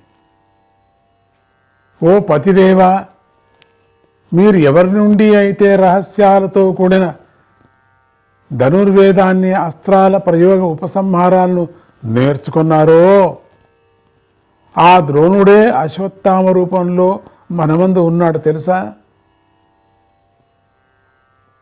ఆ ద్రోణుడి భార్య అయిన కృపి వీరమాతగా ఇంకా జీవించే ఉంది. విడిచిపెట్టండి. ద్రోణుడితో పాటుగా మరణించలేదు కదా. అందుకని వదలండి. అలా అశ్వత్థామను కట్టివేసి తీసుకురావటాన్ని పతివృతైన ద్రౌపది సహించలేకపోయింది అనుకున్నాం కదా. అర్జున పతిదేవా వీడెవడు తెలుసా? బ్రాహ్మణుడు గురుపుత్రుడు పూజనీయుడైనటువంటి ఈ అశ్వత్థామును విడవండి విడిచిపెట్టండి అని అరిచింది గట్టిగా. ఓ పతిదేవా మీరు ఎవరి నుండి అయితే రహస్యాలతో కూడిన ధనుర్వేదాన్ని అస్త్రాల ప్రయోగ ఉపసంహారాలను నేర్చుకున్నారో ఆ ద్రోణుడే అశ్వత్థామ రూపంలో మన ముందు ఉన్నాడు ఇప్పుడు ఆ ద్రోణుడి భార్య అయిన కృపి వీరమాతగా ఇంకా జీవించే ఉంది కదా. ద్రోణుడితో పాటుగా మరణించలేదు కదా. ఓ పతిదేవా నువ్వు ధర్మం తెలిసినవాడి కనుక గురువంశాన్ని మీరు ఎల్లప్పుడూ నమస్కరించి పూజిస్తూ ఉండాలే కానీ గురువంశం వారికి దుఃఖాన్ని కలిగించకూడదు కదా. గురువంశంలో ఉండినటువంటి ఎవరికీ మనం దుఃఖం కలిగించకూడదు కదా. నా పుత్రుడు మరణించడంతో నేను దుఃఖాన్ని సహించలేక ఏడుస్తూ ఏడుస్తూ ఉన్నాను. పాపం. ఇతడి తల్లి పుత్రుణ్ణి పోగొట్టుకొని నాలాగా ఏడవకూడదు కదా ఎందుకు ఇద్దరు ఒకరికొకరు చూసుకొని ఏడ్చటం? ఏం ప్రయోజనం? నా పిల్లలు ఇక రారు కదా బతికి. మనస్సును నిగ్రహించుకోలేని క్షత్రియ రాజులు బ్రాహ్మణ వంశానికి హాని చేస్తే దానివల్ల వారికి వినాశం కలుగుతుంది అని పలికింది. మహారాణి అయిన ద్రౌపది ఎన్నిటికీ ధర్మాన్ని న్యాయాన్ని అతిక్రమి ఎప్పటికీ కూడా ఆవిడ అతిక్రమించలేదు. అతిక్రమించేది కానే కాదు. ఆమె పరమ దయా హృదయ కపటం లేనిది సమబుద్ధి కలది. అటువంటి ఆమె అలా పలుకగా యమధర్మరాజు యొక్క అంశతో జన్మించిన యుధిష్ఠిరుడు కూడా ఆమె మాటలను ఆమోదించాడు. అబ్బా ఎంత ఆమోదించబడినటువంటి తల్లి నీ మాటలు అనుకున్నాడు. నకుల సహదేవులు సాత్యకి అర్జునుడు శ్రీకృష్ణ పరమాత్మ అక్కడ ఉన్న జనులు అందరూ కూడా ద్రౌపదిని అభినందించారు. అందరూ ద్రౌపదికి నమస్కారం చేశారు. చక్కగా మాట్లాడిందని. ఒక్క భీముడు మాత్రం చాలా కోపంగా ఇలా అన్నాడు. వాడికి మాత్రం అయ్యలేదు ఎప్పటి నుంచి అంతేనే? ఏమిటిది అని. ఈ అశ్వత్థామ పాపి నిద్రపోతున్న పిల్లలను చంపాడు. వీడు చేసిన పని వల్ల వీడికి కానీ వీడి ప్రభువైన దుర్యోధనుడికి కానీ ఏ ప్రయోజనము కలగలేదు. ఇటువంటి వాణ్ణి చంపటమే మేలని పెద్దలు చెబుతున్నారు అని గట్టిగా అరిచాడు భీముడు. అప్పుడు శ్రీకృష్ణుడు ద్రౌపది మాటలు విన్నాడు. భీముని మాటలు కూడా విన్నాడు. ఆయన అర్జునుడి ముఖాన్ని చూసి నవ్వుతూ ఇలా పలికాడు. బ్రాహ్మణుడు అధముడే అయినా కూడా వాడిని చంపరాదు. ఇంటికి నిప్పి పెట్టి నిప్పు పెట్టినవాడు విషాన్ని ఇచ్చినవాడు పిల్లలను చంపినవాడైనా ఆతతాయిని సంహరించి తీరాలని కూడా నేనే చెప్పాను. ఈ రెండు మాటలు చెప్పిన వాడినే నేనే. కనుక నువ్వు నా ఉపదేశాన్ని పాటించు. నీ ప్రియురాలైన ద్రౌపది ఓదారుస్తూ నువ్వు చేసిన ప్రతిజ్ఞను సత్యం చేసుకో. అలాగే భీముడికి ద్రౌపదికి నాకు కూడా సంతోషాన్ని కలిగించు అని అర్జునుడితో అన్నాడు. అప్పుడు అర్జునుడు శ్రీకృష్ణుడి భావం తెలిసినవాడై బ్రాహ్మణుడైన ఆ అశ్వత్థామ యొక్క తల వైపు ఉన్న మణిని జుట్టుతో సహా కత్తరించి వేశాడు. అర్థమైంది. స్వామి యొక్క మాటలు అర్థమైంది మొదటి నుంచి దగ్గరే ఉన్నాడులేండి. ఇంక ముందు రాబోయేదంతా తెలుస్తుంది మనకు. ప్రతిజ్ఞను నెరవేర్చుకోవాలా? వాడి యొక్క అహంకారం ఎక్కడ ఉందని తెలుసు అందరికీ. వాడి యొక్క ప్రభావం ఎక్కడ ఉందని తెలుసు. అశ్వత్థామ యొక్క తలపై ఉన్నటువంటి మణినే విపరీతమైన సత్యంతో సత్తుతో ఉండేటువంటిది. అంటే అంత శక్తితో ఉండేటువంటిది. జుట్టుతో సహా కత్తిరించి వేసేశాడు. స్వామి మాటలు అర్థమైపోయింది. అశ్వత్థామ యొక్క బ్రహ్మవర్చస్ పిల్లలను చంపటంతోనే నాశనమైపోయింది. ఇప్పుడు మణి యొక్క తేజస్సు కూడా లేకుండా పోయింది. అర్జునుడు అశ్వత్థామకు కట్లు విడిపించి శిబిరము నుండి బయటకు గంటి వేశాడు. బ్రాహ్మణుడు అదముడే అయినా వాణ్ణి ఉరి తీయకూడదని ధర్మశాస్త్రం చెబుతోంది. తల గొరగటం సంపదలను లాక్కోవటం ఉన్న స్థానం నుండి గెంటివేయటం మొదలైనవి అధముడైన బ్రాహ్మణుడికి మరణశిక్షతో సమానమని ధర్మశాస్త్రం చెబుతుంది. బహిష్కరించడం బయట ఊరు బయట మొదలేయటం లేక తల కొరవట్ కొరగటం అంతే. ఉండిన ఆస్తి అంతా లాక్కోవటం. వాడికి పట్టణంలో ఎవరు కూడా అన్న నీళ్ళు పెట్టకూడదని చెప్పటం అన్నం నీళ్ళు ఎవరు పెట్టకూడదని. బాబు అడవికి వెళ్ళిపోవని చెప్పటం. ఇంతేగాని నరకకూడదు అని చెప్పారు. వాళ్ళని ఉరి తీయకూడదు అని చెప్పుకున్నారు. అలా అశ్వత్థామ గెంటి వేయబడి వెళ్ళిపోగా పాండవులు ద్రౌపదితో సహా పుత్రశోకంతో దుఃఖిస్తూ తమ పుత్రులకు దహన సంస్కారం మొదలైన కర్మలను చేశారు. ఇంతటితో ఏడవ అధ్యాయము సమాప్తము. శ్రీమన్నారాయణ శ్రీమన్నారాయణ. ఎనిమిదవ అధ్యాయం ఇంకా ప్రవేశిస్తాం. ఈ అధ్యాయంలో అశ్వత్థామ ప్రయోగించిన అస్త్రం నుండి ఉత్తర గర్భంలో ఉన్న పరీక్షిత్తును రక్షించడము కుంతీదేవి చేసిన శ్రీకృష్ణ స్థుతి యుధిష్ఠరుడు దుఃఖించడము అనేటువంటి విషయాలు ఇక్కడ చెప్పబడ్డాయి. సూతుడు ఇలా చెప్పసాగుతున్నాడు చెప్తున్నాడు ఓ ద్రౌపది పుత్రులకు దాన సంస్కారాలు చేసిన తర్వాత పాండవులు శ్రీకృష్ణుడు తోడు తోడు రాగా తమ పుత్రులకు గంగలో జలతర్పణాదులు ఇచ్చేందుకై స్త్రీలను ముందుంచుకొని వెళ్ళాడు. వీళ్ళంతా వెళుతున్నారు. ఆలవారు జలతర్పణాన్నిచ్చి బాగా దుఃఖించి శ్రీహరి పాదపద్మాల ధూళితో పవిత్రమైన గంగా నదిలో మళ్ళీ స్నానం చేశారు. ధృతరాష్ట్రుడు యుధిష్ఠిరుడు అయినటువంటి తమ్ముళ్ళు పుత్ర శోకంతో బాధపడుతున్న గాంధారి కుంతి ద్రౌపదులు యుద్ధంలో బంధువులను పోగొట్టుకొని దుఃఖిస్తున్న వాళ్ళు అక్కడ కూర్చొని బాధపడుతూ ఉండటాన్ని శ్రీకృష్ణుడు చూశాడు. ఆయన మహర్షులతో కలిసి వారి దగ్గరికి వెళ్ళి ప్రాణులకు మృత్యువు తప్పదని తెలిపి ఓదార్చాడు. ఎందుకు ఇట్లా ఏడుస్తున్నారు మీరంతా కూడా? మృత్యు ఎప్పుడూ ఉంటుంది కదా. ఒక్కపారి పుట్టిన తర్వాత ఎవరే కానీ ఈ భూమికి వచ్చిన తర్వాత మృత్యు అనేది వాళ్ళకి తప్పదు. శ్రీకృష్ణ భగవానుడు అజాతశత్రువైన ధర్మరాజుకు జూదగాళ్ళైన దుర్యోధనాదు అపహరించిన రాజ్యాన్ని సంపాదించి పెట్టాడు.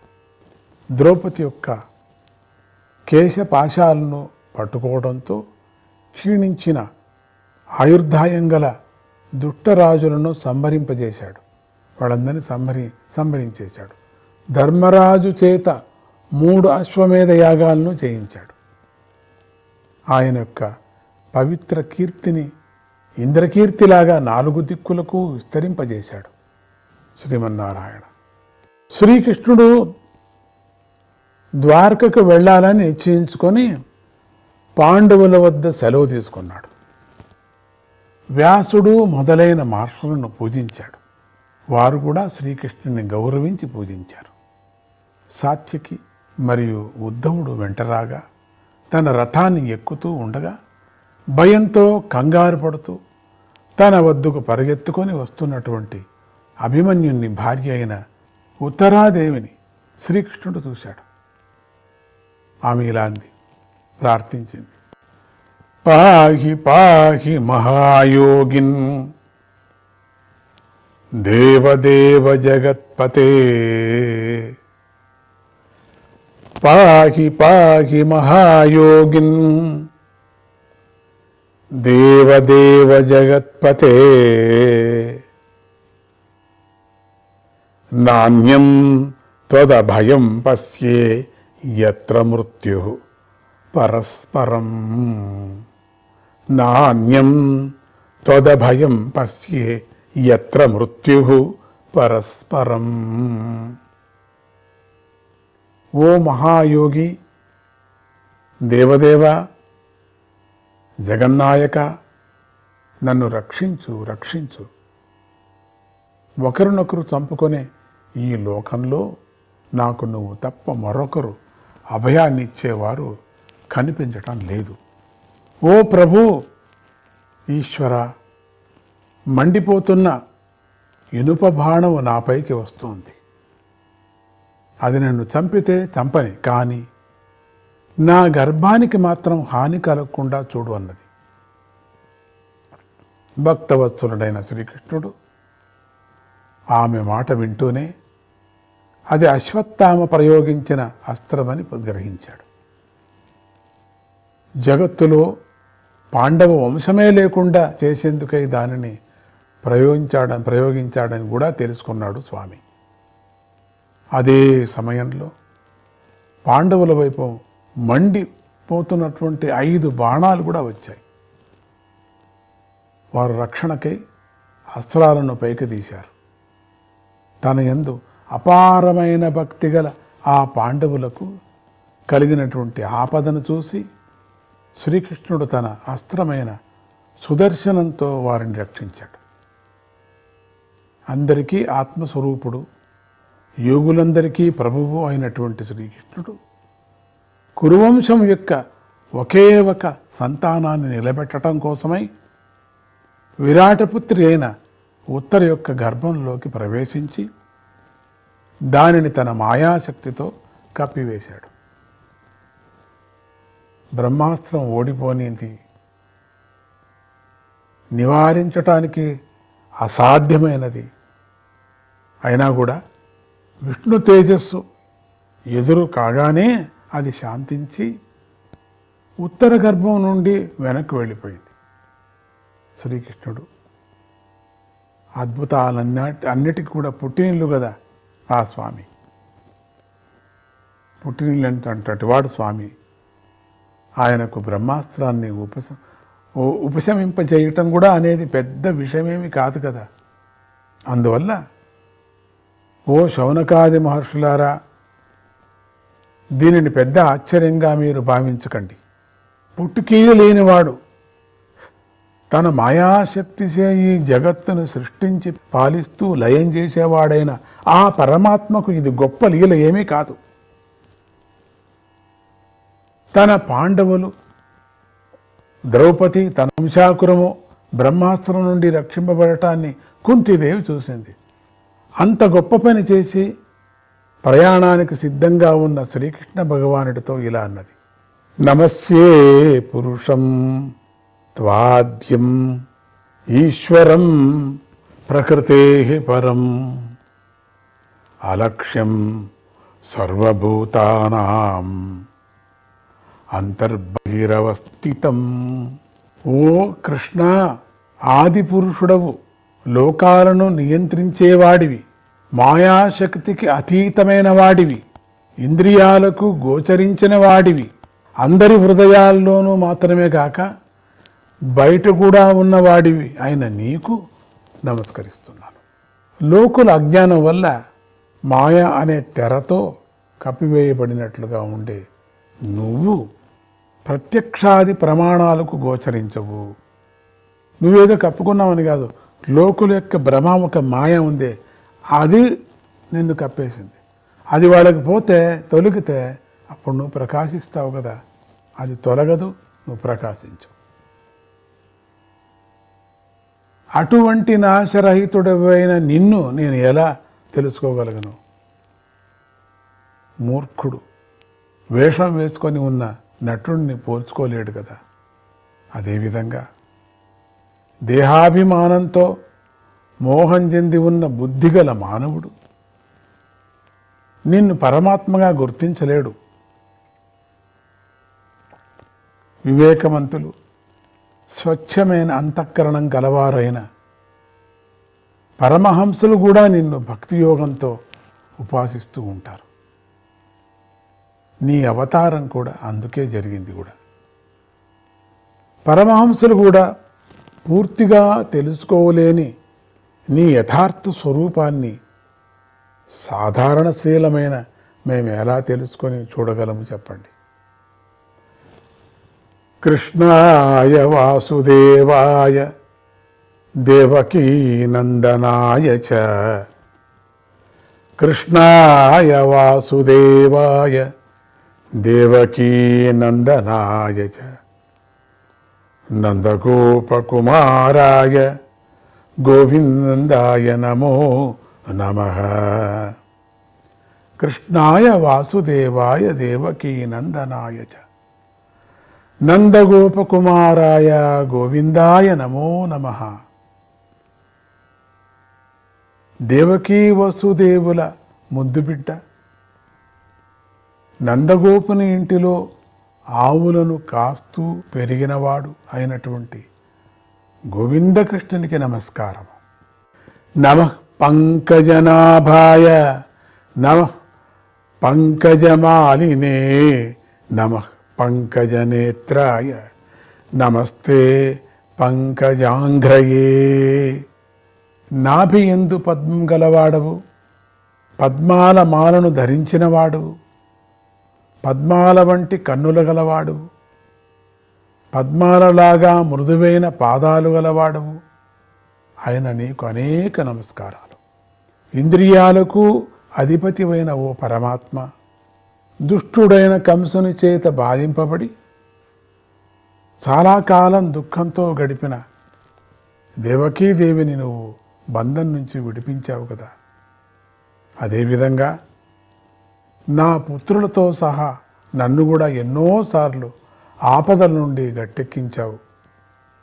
ఓ శ్రీహరి నువ్వు మమ్మల్ని దుర్యోధనుడు పెట్టిన విషం నుండి లక్క ఇంటిలో పెద్ద అగ్ని ప్రమాదం నుండి నరభక్షకులైన హిడింబుడు మొదలైన రాక్షసుల నుండి దుర్యోధనుడు మొదలైన వారి దుష్ట సభల నుండి అరణ్యవాసంలో కలిగిన కష్టాల నుండి అనేక యుద్ధాలలో మహారథుల అస్త్రాల నుండి రక్షించావు.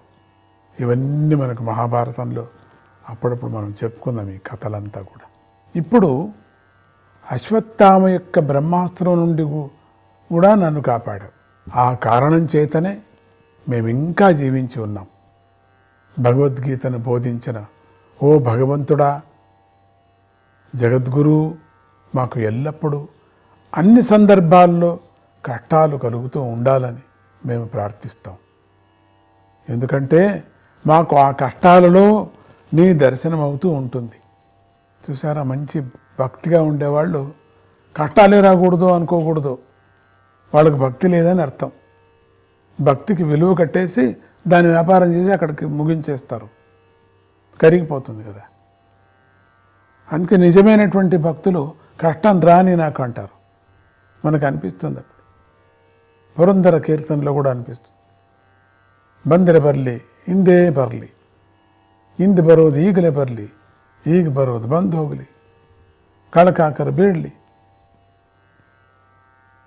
ನಾನು ಆ ಕಾಡಿಗೆ ಹೋಗ್ತೀನಿ ಹೊಟ್ಟೆಗೆ ಅನ್ನ ಸಿಕ್ಕದೇ ಇರಲಿ ಸಿಕ್ಕಿದ್ರೂ ಹೊಟ್ಟೆ ತುಂಬದೇ ಇರಲಿ ಸಣ್ಣ ಬಟ್ಟೆ ಸಿಕ್ಕದೇ ಇರಲಿ ಸಿಕ್ಕಿದ್ರೂ ಪೂರ್ತವ ಪೂರ್ತಿಯಾಗಿ ಮೈ ಮುಚ್ಚದೇ ಇರಲಿ ಕಾಡಿನಲ್ಲಿ ನೆರಳು ಸಿಕ್ಕದೇ ಇರಲಿ ಒಂದು ವೇಳೆ ನೆರಳು ಸಿಕ್ಕಿದ್ರೆ ಮುಳ್ಳು ಗಿಡ ಸಿಕ್ಕಲಿ ಏನಿದು ಕತೆ స్వామి నిన్న దయ మాత్ర బేకు అని కన్నడంలో చెప్తారు కష్టం రాని నాకు రావాల్సిందే కష్టం నా ఇల్లు దొంగలు పడని అంత ఎతకపోని నాకెక్కడ అన్నం దొరకపోని దొరికినా కూడా నాకు ఆహారం పూర్తిగా కడుపు నిండుకోకుండా ఉండి నాకు వస్త్రం దొరకకుండా ఉండని దొరికినా కూడా చిన్న వస్త్రం కట్టుకోవటానికి అయ్యలేదు. అటువంటిది దొరకని.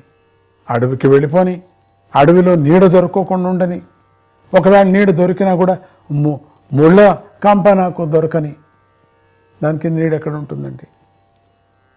స్వామి నీ దయ ఒకటి ఉండని స్వామి నాకు. ఇవన్నీ పర్వాలేదు. కుంతీదేవి శ్రీకృష్ణుని ఇలా స్థుతిస్తుంది కృష్ణ నీ దర్శనం చేసిన వారికి పునర్జన్మ అనేది ఉండదు కదా. దరిద్రుడికైనా నువ్వు దర్శనమిస్తావు కదా. గొప్ప వంశంలో పుట్టటము పదవి చదువు ఐశ్వర్యము అనే వాటి కారణంగా అహంకరించినవాడు నిన్ను కనీసం పిలిచేందుకైనా అర్హుడు కాదు కదా. కానే కాదు. దరిద్రులకు నువ్వే సంపద కదా. ఈ మాయా ప్రపంచం నిన్ను అంటుకోలేదు. రాగద్వేషాలు లేని నువ్వు నీ బ్రహ్మస్థితిలోనే ఆనందిస్తూ ఉంటావు. మోక్షాన్నిచ్చే ఈశ్వరుడివైన నీకు నమస్కారాలు. నిన్ను నేను కాలస్వరూపుడిగాను ఆద్యాంతాలు లేనివాడిగాను సర్వవ్యాప్కుడిగాను తలుస్తున్నాను. నువ్వే పరమాత్మవు. జీవులు ఒకరినొకరు కొట్టుకుంటూ ఉన్న నువ్వు అన్ని కాలాల్లోనూ అందరిలోనూ సమంగా సంచరిస్తూ ఉన్నావు కదా. ఓ భగవంతుడా నువ్వు మానవులలాగానే కర్మలు చేస్తూ లీలలు చేస్తూ ఉంటున్నావు కదా. నువ్వు ఏమి చేయదలిచావో నాకైనా తెలుస్తుందా? నువ్వేమేమి అనుకున్నావు? నీ సంకల్పం ఏమిటో? నువ్వు ఏం చేయదలిచావో కూడా నీకే ఎవరికి కూడా తెలియదు కదా. నీకు ఏ కాలంలోనూ ఎవరు ప్రియులు కారు? అలాగని ద్వేషించదగిన వారు కూడా కారు. కానీ ప్రాణులు మాత్రము నీ విషయంలో పరస్పర విరుద్ధంగా ఆలోచిస్తూ ఉన్నారు కదయ్యా. నువ్వు అందరికీ కావలసిన వాడే కదా. అన్ని హృదయాల్లోనూ ఉన్నావు కదా నువ్వు. బుద్ధితో వాళ్ళు కొట్టుకుంటుంటాం అప్పటికి కూడా ఇంద్రియాలతో నానా అవస్థలు పడుతున్నప్పటికి కూడా కొట్టుకొని నానా హింసలు వాళ్ళు పెట్టుకుంటున్నప్పటికి కూడా వాళ్ళలోనూ వీళ్ళలోనూ అందరిలోనూ సమానంగా ఉన్నావు కదా నువ్వు. అసలు నీకే పట్టింపు లేదు. వీళ్ళు కానివారని వీళ్ళు అవుతారని కూడా లేదు నీకు. అందరూ ఒకటే నీకు. కానీ వాళ్ళ వాళ్ళ బుద్ధి కర్మానుసారంగా వాళ్ళు నిన్ను భక్తితో పిలుచుకోవటము అహంకారంతో నిన్ను దూరం చేసుకోవటం వాళ్ళు చేస్తున్నారు కదా. ఓ విశ్వాత్మ నీకు పుట్టక కానీ కర్మ కానీ లేనే లేవు కదా. అంత మనుషులకే కదా ఉండేది. నీవు పశువు మనుష్య ఋషి జలచరాలయందు వరాహ శ్రీరామ వామన మత్స్యావతారాలను ధరించి ఆయా కర్మలు చేయటం అనేది నీ లీల మాత్రమే చూపించావు. నీళ్ళలో ఒక మీన రూపంగా నువ్వు పుట్టావు. చేపల్లాగా పెద్ద పెద్ద చేపల్లాగా పుట్టేశావు నువ్వు. అక్కడ కూడా నీ లీలలు చూపించావు. వరాహ రూపంగా నువ్వు పుట్టావు. కూర్మ రూపంగా నువ్వు పుట్టావు. మత్స్యావతార రూపం మత్స్యావతారం అంటే మనం చేపలు అనుకున్నాం కదా ఆ రూపంగా పుట్టావు. అక్కడ ఉండి ఆ కర్మల్ని ఆచరిస్తూ నీ లీల మాత్రమే అని తెలుస్తున్నది. కేవలం నీ లీలలు అంత వాళ్ళకేమో కర్మకు అంటుకున్నావు అనేది కాదు. ఎవరికి ఎప్పుడు నువ్వు అంటుకోలేదు. నువ్వు నీ బాల్యంలో పాలకుండను పగలగొట్టగా ఆ అల్లరి పనికి కోపించిన యశోదామాత నిన్ను కట్టివేయటానికై తాడును తెచ్చేందుకు వెళ్ళింది కదా. నువ్వు కాటుకతో అంటే కలిసిపోయిన కన్నీరు కార్చావు కదా. నీకేమన్నా కన్నీరు ఉందా ఆ అమ్మ హృదయం తెలుసుకోవటానికో అమ్మ హృదయాన్ని పెంచటానికో నువ్వు చేసిన గొప్పతనం అని చెప్పుకోవచ్చు. అంతేగాని ఏంటిది? నిన్ను కట్టేయటం ఏమిటి? నీకు ఏ తాడు తాలుతుంది? తాడంతా నువ్వే కదా. కట్టేయటం అనేది ఏది ఉంది అక్కడ నీకు? తాడే నువ్వు అయినప్పుడు. అప్పుడు ఆ సమయంలో నువ్వు ఏడ్చావు. నీ బుగ్గలపై ప్రవహిస్తూ ఉండగా ఆ కన్నీళ్ళు కాటుకతో తడిచిన కన్నీళ్ళు నీ బుగ్గల మీద వస్తూ ఉంటే నువ్వు భయపడి అటు ఇటు చూస్తూ ముఖాన్ని క్రిందకు దించుకొని నిలబడిపోయావు కదా. ఆహా ఎంత లీలలు నీది ఆ నీ బాల్యావస్థ నాకు బాగా నచ్చింది. వాస్తవంగా భయం కూడా నిన్ను చూసి భయపడి పారిపోతుంది కదా అయ్యా. ఏదో భయపడినట్టుగా ఏదో సిగ్గుపడినట్టుగా బాధపడినట్టుగా ఆ కంటి నీళ్ళు కారసమేమిటి నువ్వు? తల వంచుకొని నువ్వు ఉండటమేమిటి అక్కడ? ఎంత లీలలయ్యా నీవి. భయమే పారిపోతుంది. అటువంటి నువ్వు బాల్యంలో భయపడటం అనేటువంటిది ఒట్టి ఒక నాటకమే అవుతుంది కదా. నువ్వేంటి భయపడటం?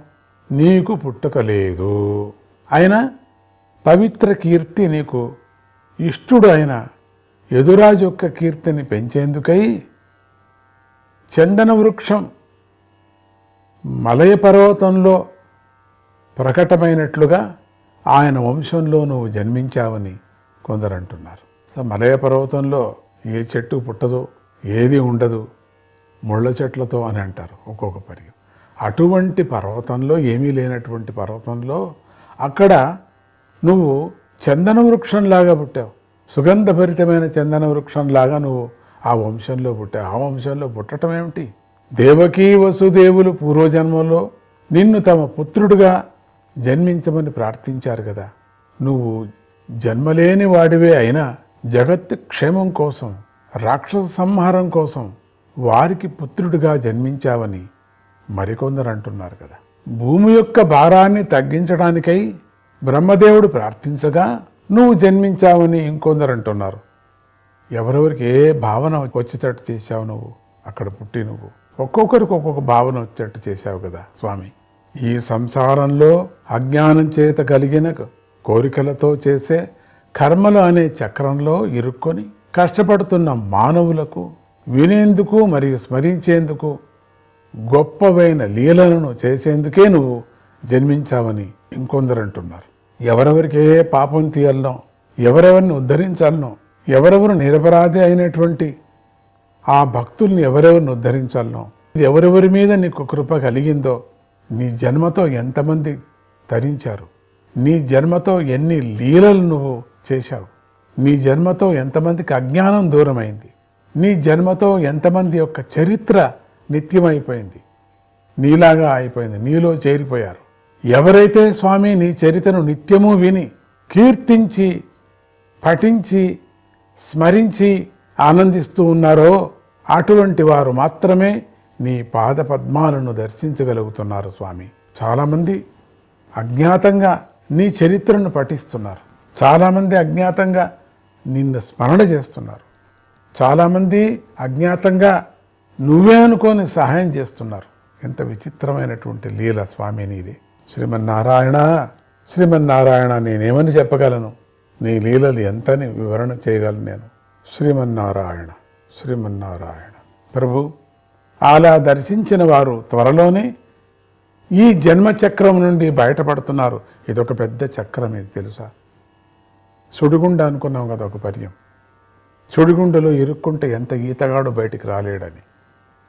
అట్లా సుడిగుండంలో ఇరుక్కున్నటువంటి వాడు ఆ విధంగా ఈ జన్మ చక్రం అనేటువంటిది ఒక్క పర్యం ఈ చక్రంలో వచ్చాడనుకుంటే మళ్ళీ బయటికి వెళ్ళలేడు. తిరుగుతూనే ఉంటాడు అంతే ఇంకా. ఈ చక్రం ఆగదు వాడు బయటికి రాడు. బయటికి వచ్చేటువంటి ప్రయత్నము చేయడేమో అనిపిస్తుంది. ఒకవేళ చేసినా రాడు. సరైన క్రమాలతో వచ్చినప్పుడు మాత్రమే బయటపడతాడేమో. బయటపడింది మాత్రం అరుదు లేరు అని చెప్పచ్చు. ఎందుకంటే ఈ జన్మచక్రం అటువంటిది. భయాన్ని తెచ్చేటువంటిది. ఈ జన్మచక్రం మళ్ళీ మళ్ళీ మళ్ళీ మళ్ళీ పుట్టేటువంటిది. ఈ జన్మచక్రం ఎన్నో కర్మలు చేయించేటువంటి జన్మచక్రం. ఒకదానికొకటి అంటుకొని వచ్చేటువంటి ఒక చైనులాగా ఈ జన్మచక్రం. అల్లుకొని పోయింది ఒకదానికొకటి. ఆ ముడి విప్పటమే కష్టమైనటువంటి ముడినే ఒక పెద్ద తాడులాగా తయారైపోయింది. ఈ జన్మచక్రం నుండి బయటపడుతున్నారు అనటానికి నీ స్మరణ చేసినటువంటి వాళ్ళు నిన్ను ఎప్పుడు అనుకునేవాళ్ళు అన్ని చోట్ల నిన్నే చూసేవాళ్ళు వాళ్ళందరూ కూడా అజ్ఞాతంగా నిన్ను ప్రార్థన చేసేవాళ్ళు పఠన నీ చరిత్రను ఎప్పుడు చదివేవాళ్ళు ఇంకొకరికి చెప్పేవాళ్ళు ఎంతమంది ఉన్నారు ప్రపంచంలో? వాళ్ళంతా కూడా ఈ కర్మబంధం నుంచి ఈ చక్రం నుంచి భ్రమ అనేటువంటి ఒక చక్రం నుంచి బయట వాళ్ళు మాత్రమే పడుతున్నారు. నీ కృప వాళ్ళ మీద కలుగుతోంది స్వామి. భక్తుల కోర్కెలను తీర్చే ఈశ్వరా నువ్వెప్పుడు నిన్నే ఆశ్రయించి జీవించే మిత్రులమైన మమ్మల్ని విడిచిపెట్టాలని అని అనుకుంటున్నావు ఎందుకయ్యా? నన్ను మమ్మల్ని అంతా కూడా. మమ్మల్ని ఎందుకయ్యా విడిచిపెడుతున్నావు నువ్వు? ఎప్పుడూ నువ్వే కదా మాకు స్మరణ. అహర్నిషాదులు నువ్వు తప్పితే ఇంకెవరున్నారు? మాకెవరున్నారు ఇక? ఎటువంటి సందర్భం వచ్చినా ఎన్ని కష్టాలు వచ్చినా ఎన్ని మంచిది జరిగినా సుఖము దుఃఖము అన్ని దాంట్లో నిన్నే చూస్తున్నాం కదయ్యా. ఆ దుఃఖంలో కూడా నీ లీలలు చూస్తున్నామయ్యా ఈ దుఃఖం వచ్చింది కాబట్టి ఇటువంటి కర్మ నా నుంచి దూరం అవుతున్నది అనుకుంటున్నాం కదయ్యా మేము. ఈ సుఖం వచ్చింది కాబట్టి ఈ సుఖం పరీక్ష చేయటానికోసరం నా అహంకారం ఉందా లేదా చూడటానికోసరం ఈ సుఖాన్ని ఇచ్చాడు. మేము జాగ్రత్తగా ఉండాలా? సత్సంగంలో ఉండాలా? నిన్నే కీర్తిస్తున్నాం కదయ్యా మాటి మాటికు. కోపం వచ్చినప్పుడు కూడా నవ్వుకుంటున్నాం కదయ్యా మళ్ళీ మేమే. ఆహా ఇది కూడా నువ్వే తెప్పించావనుకొని కోపపడటమే లేదు కదయ్యా మేము. దుఃఖం వచ్చినప్పుడు నువ్వే దుఃఖం ఇచ్చామని దుఃఖమే లేదయ్యా మాకు. సంతోషం వచ్చినప్పుడు జాగ్రత్తగా సంతోషాన్ని నీకే అర్పణ చేస్తున్నాం కదయ్యా. కృష్ణార్పణం అంటున్నాం కదయ్యా. ప్రతి మాటను నీదే కూర్చున్నప్పుడు లేచినప్పుడు పడుకున్నప్పుడు ఒక్కొక్క మెతుకు తింటూ ఉన్నప్పుడు కూడా నీకే నైవేద్యమని పెడుతున్నాం కదయ్యా. నువ్వే మా లోపల ఉండి తింటున్నావు తినిపిస్తున్నావు నువ్వే తింటున్నావు అన్నము నువ్వేనే నా చెయ్యి నువ్వే నా నోరు నువ్వే తినేది లోపల ఉండేటువంటి వాడు నువ్వే సమస్తము నువ్వే అనుకున్నావు కదయ్యా. ఇక మాకెందుకయ్యా ఇటువంటి బాధ ఇస్తున్నావు నువ్వు? నువ్వే నువ్వే అనుకున్న తర్వాత నువ్వు ఎక్కడుంటావు? మేము అక్కడ ఉండాలి కదా.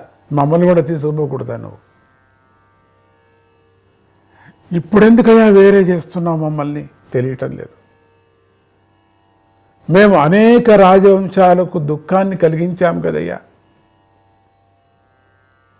కుంతీదేవి చెప్తున్నది మేము అనేక రాజవంశాలకు దుఃఖాన్ని కలిగించాము. వాళ్ళందరినీ కొట్టేసే రాజ్యాన్ని పొందటం కానీ రాజ్యం ఇవ్వటం ఇట్లా ఎంతమందిని నాశనం చేశామయ్యా మేము. మాకు నీ పాద తప్ప మరొక దిక్కు లేదు అని ఇప్పుడు అర్థమైపోతుందా మాకు. ఆత్మతో సాన్నిధ్యం లేకపోతే ఇంద్రియాలు ఏమైపోతాయ్యా నువ్వు మాకందరికీ ఆత్మవయ్యా తెలుసా? ఆత్మ దూరం వెళ్ళిపోతే ఇంక ఇంద్రియాలు ఏముంది? ఏం పని చేస్తాయి ఇక? మేము ఇంకంతా నువ్వు లేకపోతే మేమంతా జీవం ఉండినటువంటి శవాలుగా తయారైపోతున్నాం మేమంతా. యదువులు పాండవులు అయిన మేము కీర్తిని ఐశ్వర్యాన్ని కలిగి ఉన్నాం కదయ్యా. నీ దర్శనం లేకపోతే ఆత్మ సాన్నిధ్యం లేని ఇంద్రియాలకు పట్టిన గతే మాకు పడుతుంది. ఇది ఇంత ఉండినా కూడా ఎందుకయ్యా ఇదంతా మాకు? ఇదంతా నీ నుంచి ప్రకాశిస్తున్నది. నీ నుంచి మేము సుఖపడుతున్నాము. నీ నుంచి మేము దుఃఖపడుతున్నాము. నీ నుంచి ఉత్తమమైనటువంటి కర్మలు ఆచరిస్తున్నాం మేము. స్వామి నువ్వు లేకపోతే ఇవన్నీ ఎందుకు ఇక? ఈ సుఖాలు ఎందుకు? ఈ రాజ్యాలు ఎందుకు? మా కీర్తి ఎందుకు? మా సంపద ఎందుకు? ఈ ఇంద్రియాలు ఏమైపోతాయి ఇక? నువ్వు లేకపోతే. నువ్వు ఉన్నావు కాబట్టి ఇంద్రియాలంతా నడుస్తున్నాయి. నువ్వు ఉన్నావు కాబట్టి ఇదంతా కూడా నడుస్తూ ఉన్నది ఏదో మేమేదో నడిపించినట్టుగా భావన చేస్తున్నాం. అది కూడా నువ్వే ఇచ్చావు మాకు. అసలు ఇప్పుడెందుకో మమ్మల్ని దూరం చేసి వెళుతున్నామంటే ఇక మేమేం అయిపోవాలి మేము? మేమందరూ కూడా అస్తిత్వాన్ని కోల్పోతాము. ఓ గదాధర కురుదేశం ఇప్పుడు అసాధారణమైన పద్మాది చిహ్నలు గల నీ పాదముద్రతో ప్రకాశిస్తుంది కదా. నీ పాదముద్ర ముద్రలు ఉన్నాయి కదా అది ప్రకాశిస్తున్నది. పాదముద్రలు అనేటువంటి నీ కమలాలు అవన్నీ ఇక్కడ ఒక పెద్ద కమలం ప్రకాశిస్తుంది. కమలం మీద నీ పాదముద్ర ఉంది కాబట్టి ఈ కమలం శోభిల్లుగా ఉంటూ ఉన్నది. నీ పాదం లేకపోతే ఈ కమలం ఏమైపోతుంది? ఈ కమలం ఎండిపోదా స్వామి? నువ్వు వెళ్ళిన తర్వాత దీనికి ఆ శోభ పోతుంది కదా స్వామి? ఆ కళ ఎక్కడ ఉంటుంది? ముడుచుకపోతుంది స్వామి. అడవులు పర్వతాలు నదులు సముద్రాలతో కూడిన ఈ రాజ్యాలు నీ చూపు వల్ల చల్లగా ఉన్నాయి ప్రభు. కోతకు వచ్చిన పంటలతోనూ ఫలాలతోనూ నిండిన లతలతోనూ వృక్షాలతోనూ సమృద్ధిగా వర్ధిల్లుతున్నాయి కదా స్వామి. అన్ని చోట్ల ఎంత బాగుంది. అన్నీ వర్ధిల్లుతున్నాయి. శోభాయమానంగా ఉన్నాయి. అన్ని నిండు నిండు ఫలాలుగా ఉన్నాయి. ఎక్కడ చూసినా ఆనందమే ఆనందము. అవన్నీ ఏమైపోతాయి? ఓ జగత్పతి విశ్వమూర్తి నువ్వు వెళ్ళటం ఖాయమే అయితే నాకు ఈ యాదవ పాండవులందు గల దృఢమైన మమకారం అనేటువంటి బంధాన్ని కత్తిరించి వేయవయ్యా ఇప్పటికే. చాలు నాకు ఇంకా. ఏంటో ఈ బంధం నాకున్నది? ఈ చక్రం నుంచి బయట వేసేసే నన్ను. ఈ బంధము అనేటువంటి మోహం అనేటువంటిది వాళ్ళ మీద ఉండేటువంటి మోహము బంధము తుంచి పారేసాయి. కత్తిరించేసాయి నన్ను. ఓహో యాదవేశ్వర నా బుద్ధి ఇతర విషయాల్లో లగ్నం కాకుండా నిన్ను గురించే ఆలోచిస్తూ భక్తి కలిగి ఉండేటట్లుగా చెయ్యి. స్వామి ఎప్పుడూ నాకు ఈ ప్రా తాపత్రయాలే నాకెప్పుడు. వాడికి బాగలేదు వీడికి బాగలేదు ఆ రాజ్యం పోయింది ఈ రాజ్యం పోయింది. దాంట్లో వాడికి చెయ్యి పోయింది వీడికి కాలు పోయింది వా దాంట్లో వాడు ప్రాణాలు కోల్పోయాడు. ఏమిటి స్వామి ఇదంతా నాకు? మాకొద్దు ప్రభు. తుంచేసాయి అది ఎట్లా సరిపోతుందో సరిపోదో నీ సంకల్పం ఏముందో తెలియదు కానీ నన్ను మాత్రం అడిగితే నేను చెప్పటం నన్ను ఈ బంధం నుంచి తుంచి పారేయి అంతే చాలు నాకు. హే శ్రీకృష్ణ అర్జునమిత్ర యదోంశ తిలక. భూలోకానికి ద్రోహం చేసే రాజుల వంశాలను నశింపజేసిన వాడా. భూలోకానికి ఎవరు కీడు చేశారో ద్రోహం చేశారో వాళ్ళ రాజుల వంశమంతా నాశనం చేసినవాడా నువ్వు? ఎంత గొప్పవాడా? గొప్ప పరాక్రమం గలవాడా? నీకు నమస్కారం స్వామి. గోవిందా గోవిందా గోవింద. కుంతి మాత ప్రార్థన చేస్తుంది. అని అంటూ ముందుకు అమ్మవా అమ్మ ప్రార్థన చేస్తూ కుంతి. గోవింద గోద్విజ సురార్తి హరావతార. యోగీశ్వరాఖిల గురో యోగీశ్వరాఖిల గురో భగవన్ నమస్తే. భగవన్ నమస్తే. ఓ గోవిందా గోవుల కష్టాన్ని వేద విద్వాంసుల ఆపదలను దేవతలకు కలిగిన పీడను పోగొట్టేందుకై అవతరించినవాడా? యోగానికి ప్రభువైనవాడా? ఓ జగద్గురు భగవంతుడా నీకు నమస్కారము అని ఈ విధంగా వివిధ విధాలతో ప్రార్థన చేస్తున్నది కుంతీదేవి. మధురంగా శ్రీహరిని కీర్తించి స్తుతించింది. అప్పుడు శ్రీకృష్ణుడు మెల్లగా నవ్వి ఇంత వినిన తర్వాత మెల్లగా చిరునవ్వు నవ్వుతూ నవ్వొద్దా? నవ్వుదామా? వద్దా? పెదాల నుంచి బయటకు వస్తుందా లేదా నవ్వు? లేక లోపలే ఉండిపోతుందా? లే లోపలే ఉండినటువంటిది అట్లనే మిగిలిపోతుందా? బయటకు వస్తుందా? తెలియకోకుండా మెల్లగా ఒకపారి నవ్వి అని మెల్లగా ఏం చెప్తాడో తెలీదు ముందుకు. ఆమెతో నిజానంగా సరే అని పలికాడు. సరే అన్నాడు. అంతే ఒకటే మాట. ఇంకేమీ మాట్లాడలేదు. ఈవిడ ఇంత ప్రార్థన చేసినప్పటికీ కూడా ఏదీ మాట్లాడలేదు. సరే. ఇదెందుకు సరే? మాయామోహన్ నుంచి తుంచటానికి సరేనా? లేక తాను వెళ్ళేటప్పుడు తన్ను తీసుకుపోతాననటానికి సరేనా? పోని ఇవన్నీ వండుకొని నువ్వు అట్లా ఉండు నేను మళ్ళీ ఇక్కడే కాసేపు ఉంటానులే కొన్ని రోజులు ఉంటానులే అని చెప్పడానికి సరేనా? ఒకటి అర్థం కాలే. మనకు మాత్రం అర్థం కావటం లేదు ఈ సరే అనేది. ఓకే సరే. ఏంది ఎందుకు సరే? మనమైతే ఆ డీటెయిల్ అడుగుతాం. స్వామి ఏదైనా ఎవరైనా వచ్చి పలికితే సరే అంటే దేనికి స్వామి సరే? ఎందుకు స్వామి సరే? మొదటి ప్రశ్నక సరే? రెండో ప్రశ్నక సరే? అడగబోయే ప్రశ్నక సరే? దేనికి సరే? నాకేనా సరే? పక్కవాడికా సరే? ఈ సరేలు ఎన్ని వేస్తారో వాళ్ళు. అసలు నేను సరే అని చెప్పింది నేనే మర్చిపోతాను. ఏం చెప్పాను నేను? సరే అన్నాను. అబ్బాయి లేదే అనే పరిస్థితికి రావటం అవుతుంది ఏదైనా ఒక మంత్రం చెప్పాను అనుకోండి ఎవరికైనా. ఎన్ని మాటలు చేయమంటారు? ఎక్కడ చేయమంటారు? పొద్దున చేయమంటారా? సాయంత్రం చేయమంటారా? ఎప్పుడు చేయమంటారని అన్నీ వస్తాయి కదా దాంట్లో. మళ్ళీ ఇది డీటెయిల్స్గా. పొద్దున చేయమంటారా? ఎన్ని మాటలు చేయమంటారు? ఏ దిక్కు కూర్చోమంటారు? పడుకొని చేయవచ్చా? మరి ప్రయాణంలో చేయవచ్చా? టీవీ చూస్తూ చేయవచ్చా? కాఫీ తాగుతూ? నీ తలకాయ. ఓ తలకాయలో చెయ్యాలనా? తిట్టనూకూడదు నేను. ఏం చేస్తావు? భార్య మీద కోపం వచ్చి ఎవడో కాఫీ తెచ్చానంట. వాడేదో చాలా సీరియల్గా ఏదో పేపర్ చదువుతుండే నా తల మీద పోయి అంటే తల మీద పోసి వెళ్ళిపోతుంది ఉడుకుడుకు కాఫీ. అట్లా ఉంది పరిస్థితి మనకు ఇప్పుడు. ఏది చెప్పినా కూడా ఒక ఇరవై ప్రశ్నలు అడగందే వాళ్ళు బయటికి వెళ్ళనే వెళ్ళరు ఎందుకంటే వాళ్ళు ఇంద్రియాలతో అంటుకున్నాం కదా మనము బుద్ధితో అంటుకున్నాం కదా కర్మబంధంతో అంటుకున్నాం కదా వ్యామోహనంతా చుట్టుముట్టాయి కదా. అందుకని మనం అన్ని ప్రశ్నలు అడుగుతాం. ప్రతిదీ డౌటే. రెండోది మీరు చెప్పారు కదా మీరు చెప్పారు కదా మీరు చెప్పారు కదా అని పట్టుకోవటానికి అది వేరే. మీరు రమ్మన్నారు వచ్చాను మీరు రమ్మన్నారు వచ్చాను. ఎప్పుడు రమ్మన్నా నేను? అప్పుడు పదేళ్ళ కిందట పదేళ్ళ కిందట రమ్మంది ఇప్పుడు వచ్చావా? అంటే ఇప్పుడు తీరికైంది. అందుకని వచ్చాను. మీరు రమ్మన్నారు కదా వచ్చాను. పదేండ్లప్పుడు చెప్తేనేమి ఇప్పుడు చెప్తేనేమి ఇరవై ఏండ్లప్పుడు చెప్తేనే నెక్స్ట్ జన్మలో చెప్పిన ఎప్పుడు చెప్తేనేమి లాస్ట్ జన్మలో చెప్తేనే మీరు రమ్మన్నారు కాబట్టి వచ్చాం. అందుకని ఎవరిని రమ్మనటం లేదు ఇప్పుడు. ఓ మంచిది కానీ నీకు.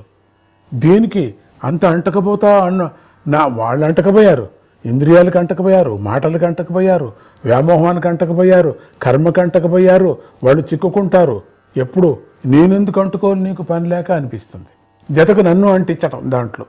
ఇది ఎక్కడిది? జనమే గురువులు నాకు. దత్తాత్రేయుడికి ఇరవై నాలుగు గురువులు అయితే నా ఎక్స్పీరియన్స్ నాకు మాత్రం వేల కొద్ది గురువులు అయిపోయారు నాకు. అవుతూ కొత్త కొత్త గురువులు అవుతూ నాకు దిన్నము. నేను చేసుకుంటున్న వాళ్ళందరూ నమస్కారాలు చేసుకుంటూ ఉంటా. ఇదొక గురువు ఇది కొత్త గురువు కొత్త గురువు కొత్త గురువు ఆ బస్ స్టాండ్ గురువులు రైల్వే స్టేషన్ గురువులు ఏరోప్లేన్ గురువులు అబ్బో ఒకటే రెండే అన్ని చోట్ల గురువులే తయారైపోయినారు. చిన్న గురువు పెద్ద గురువు ముసలి గురువు అబ్బో బాబోయ్ తాపత్రయాలు.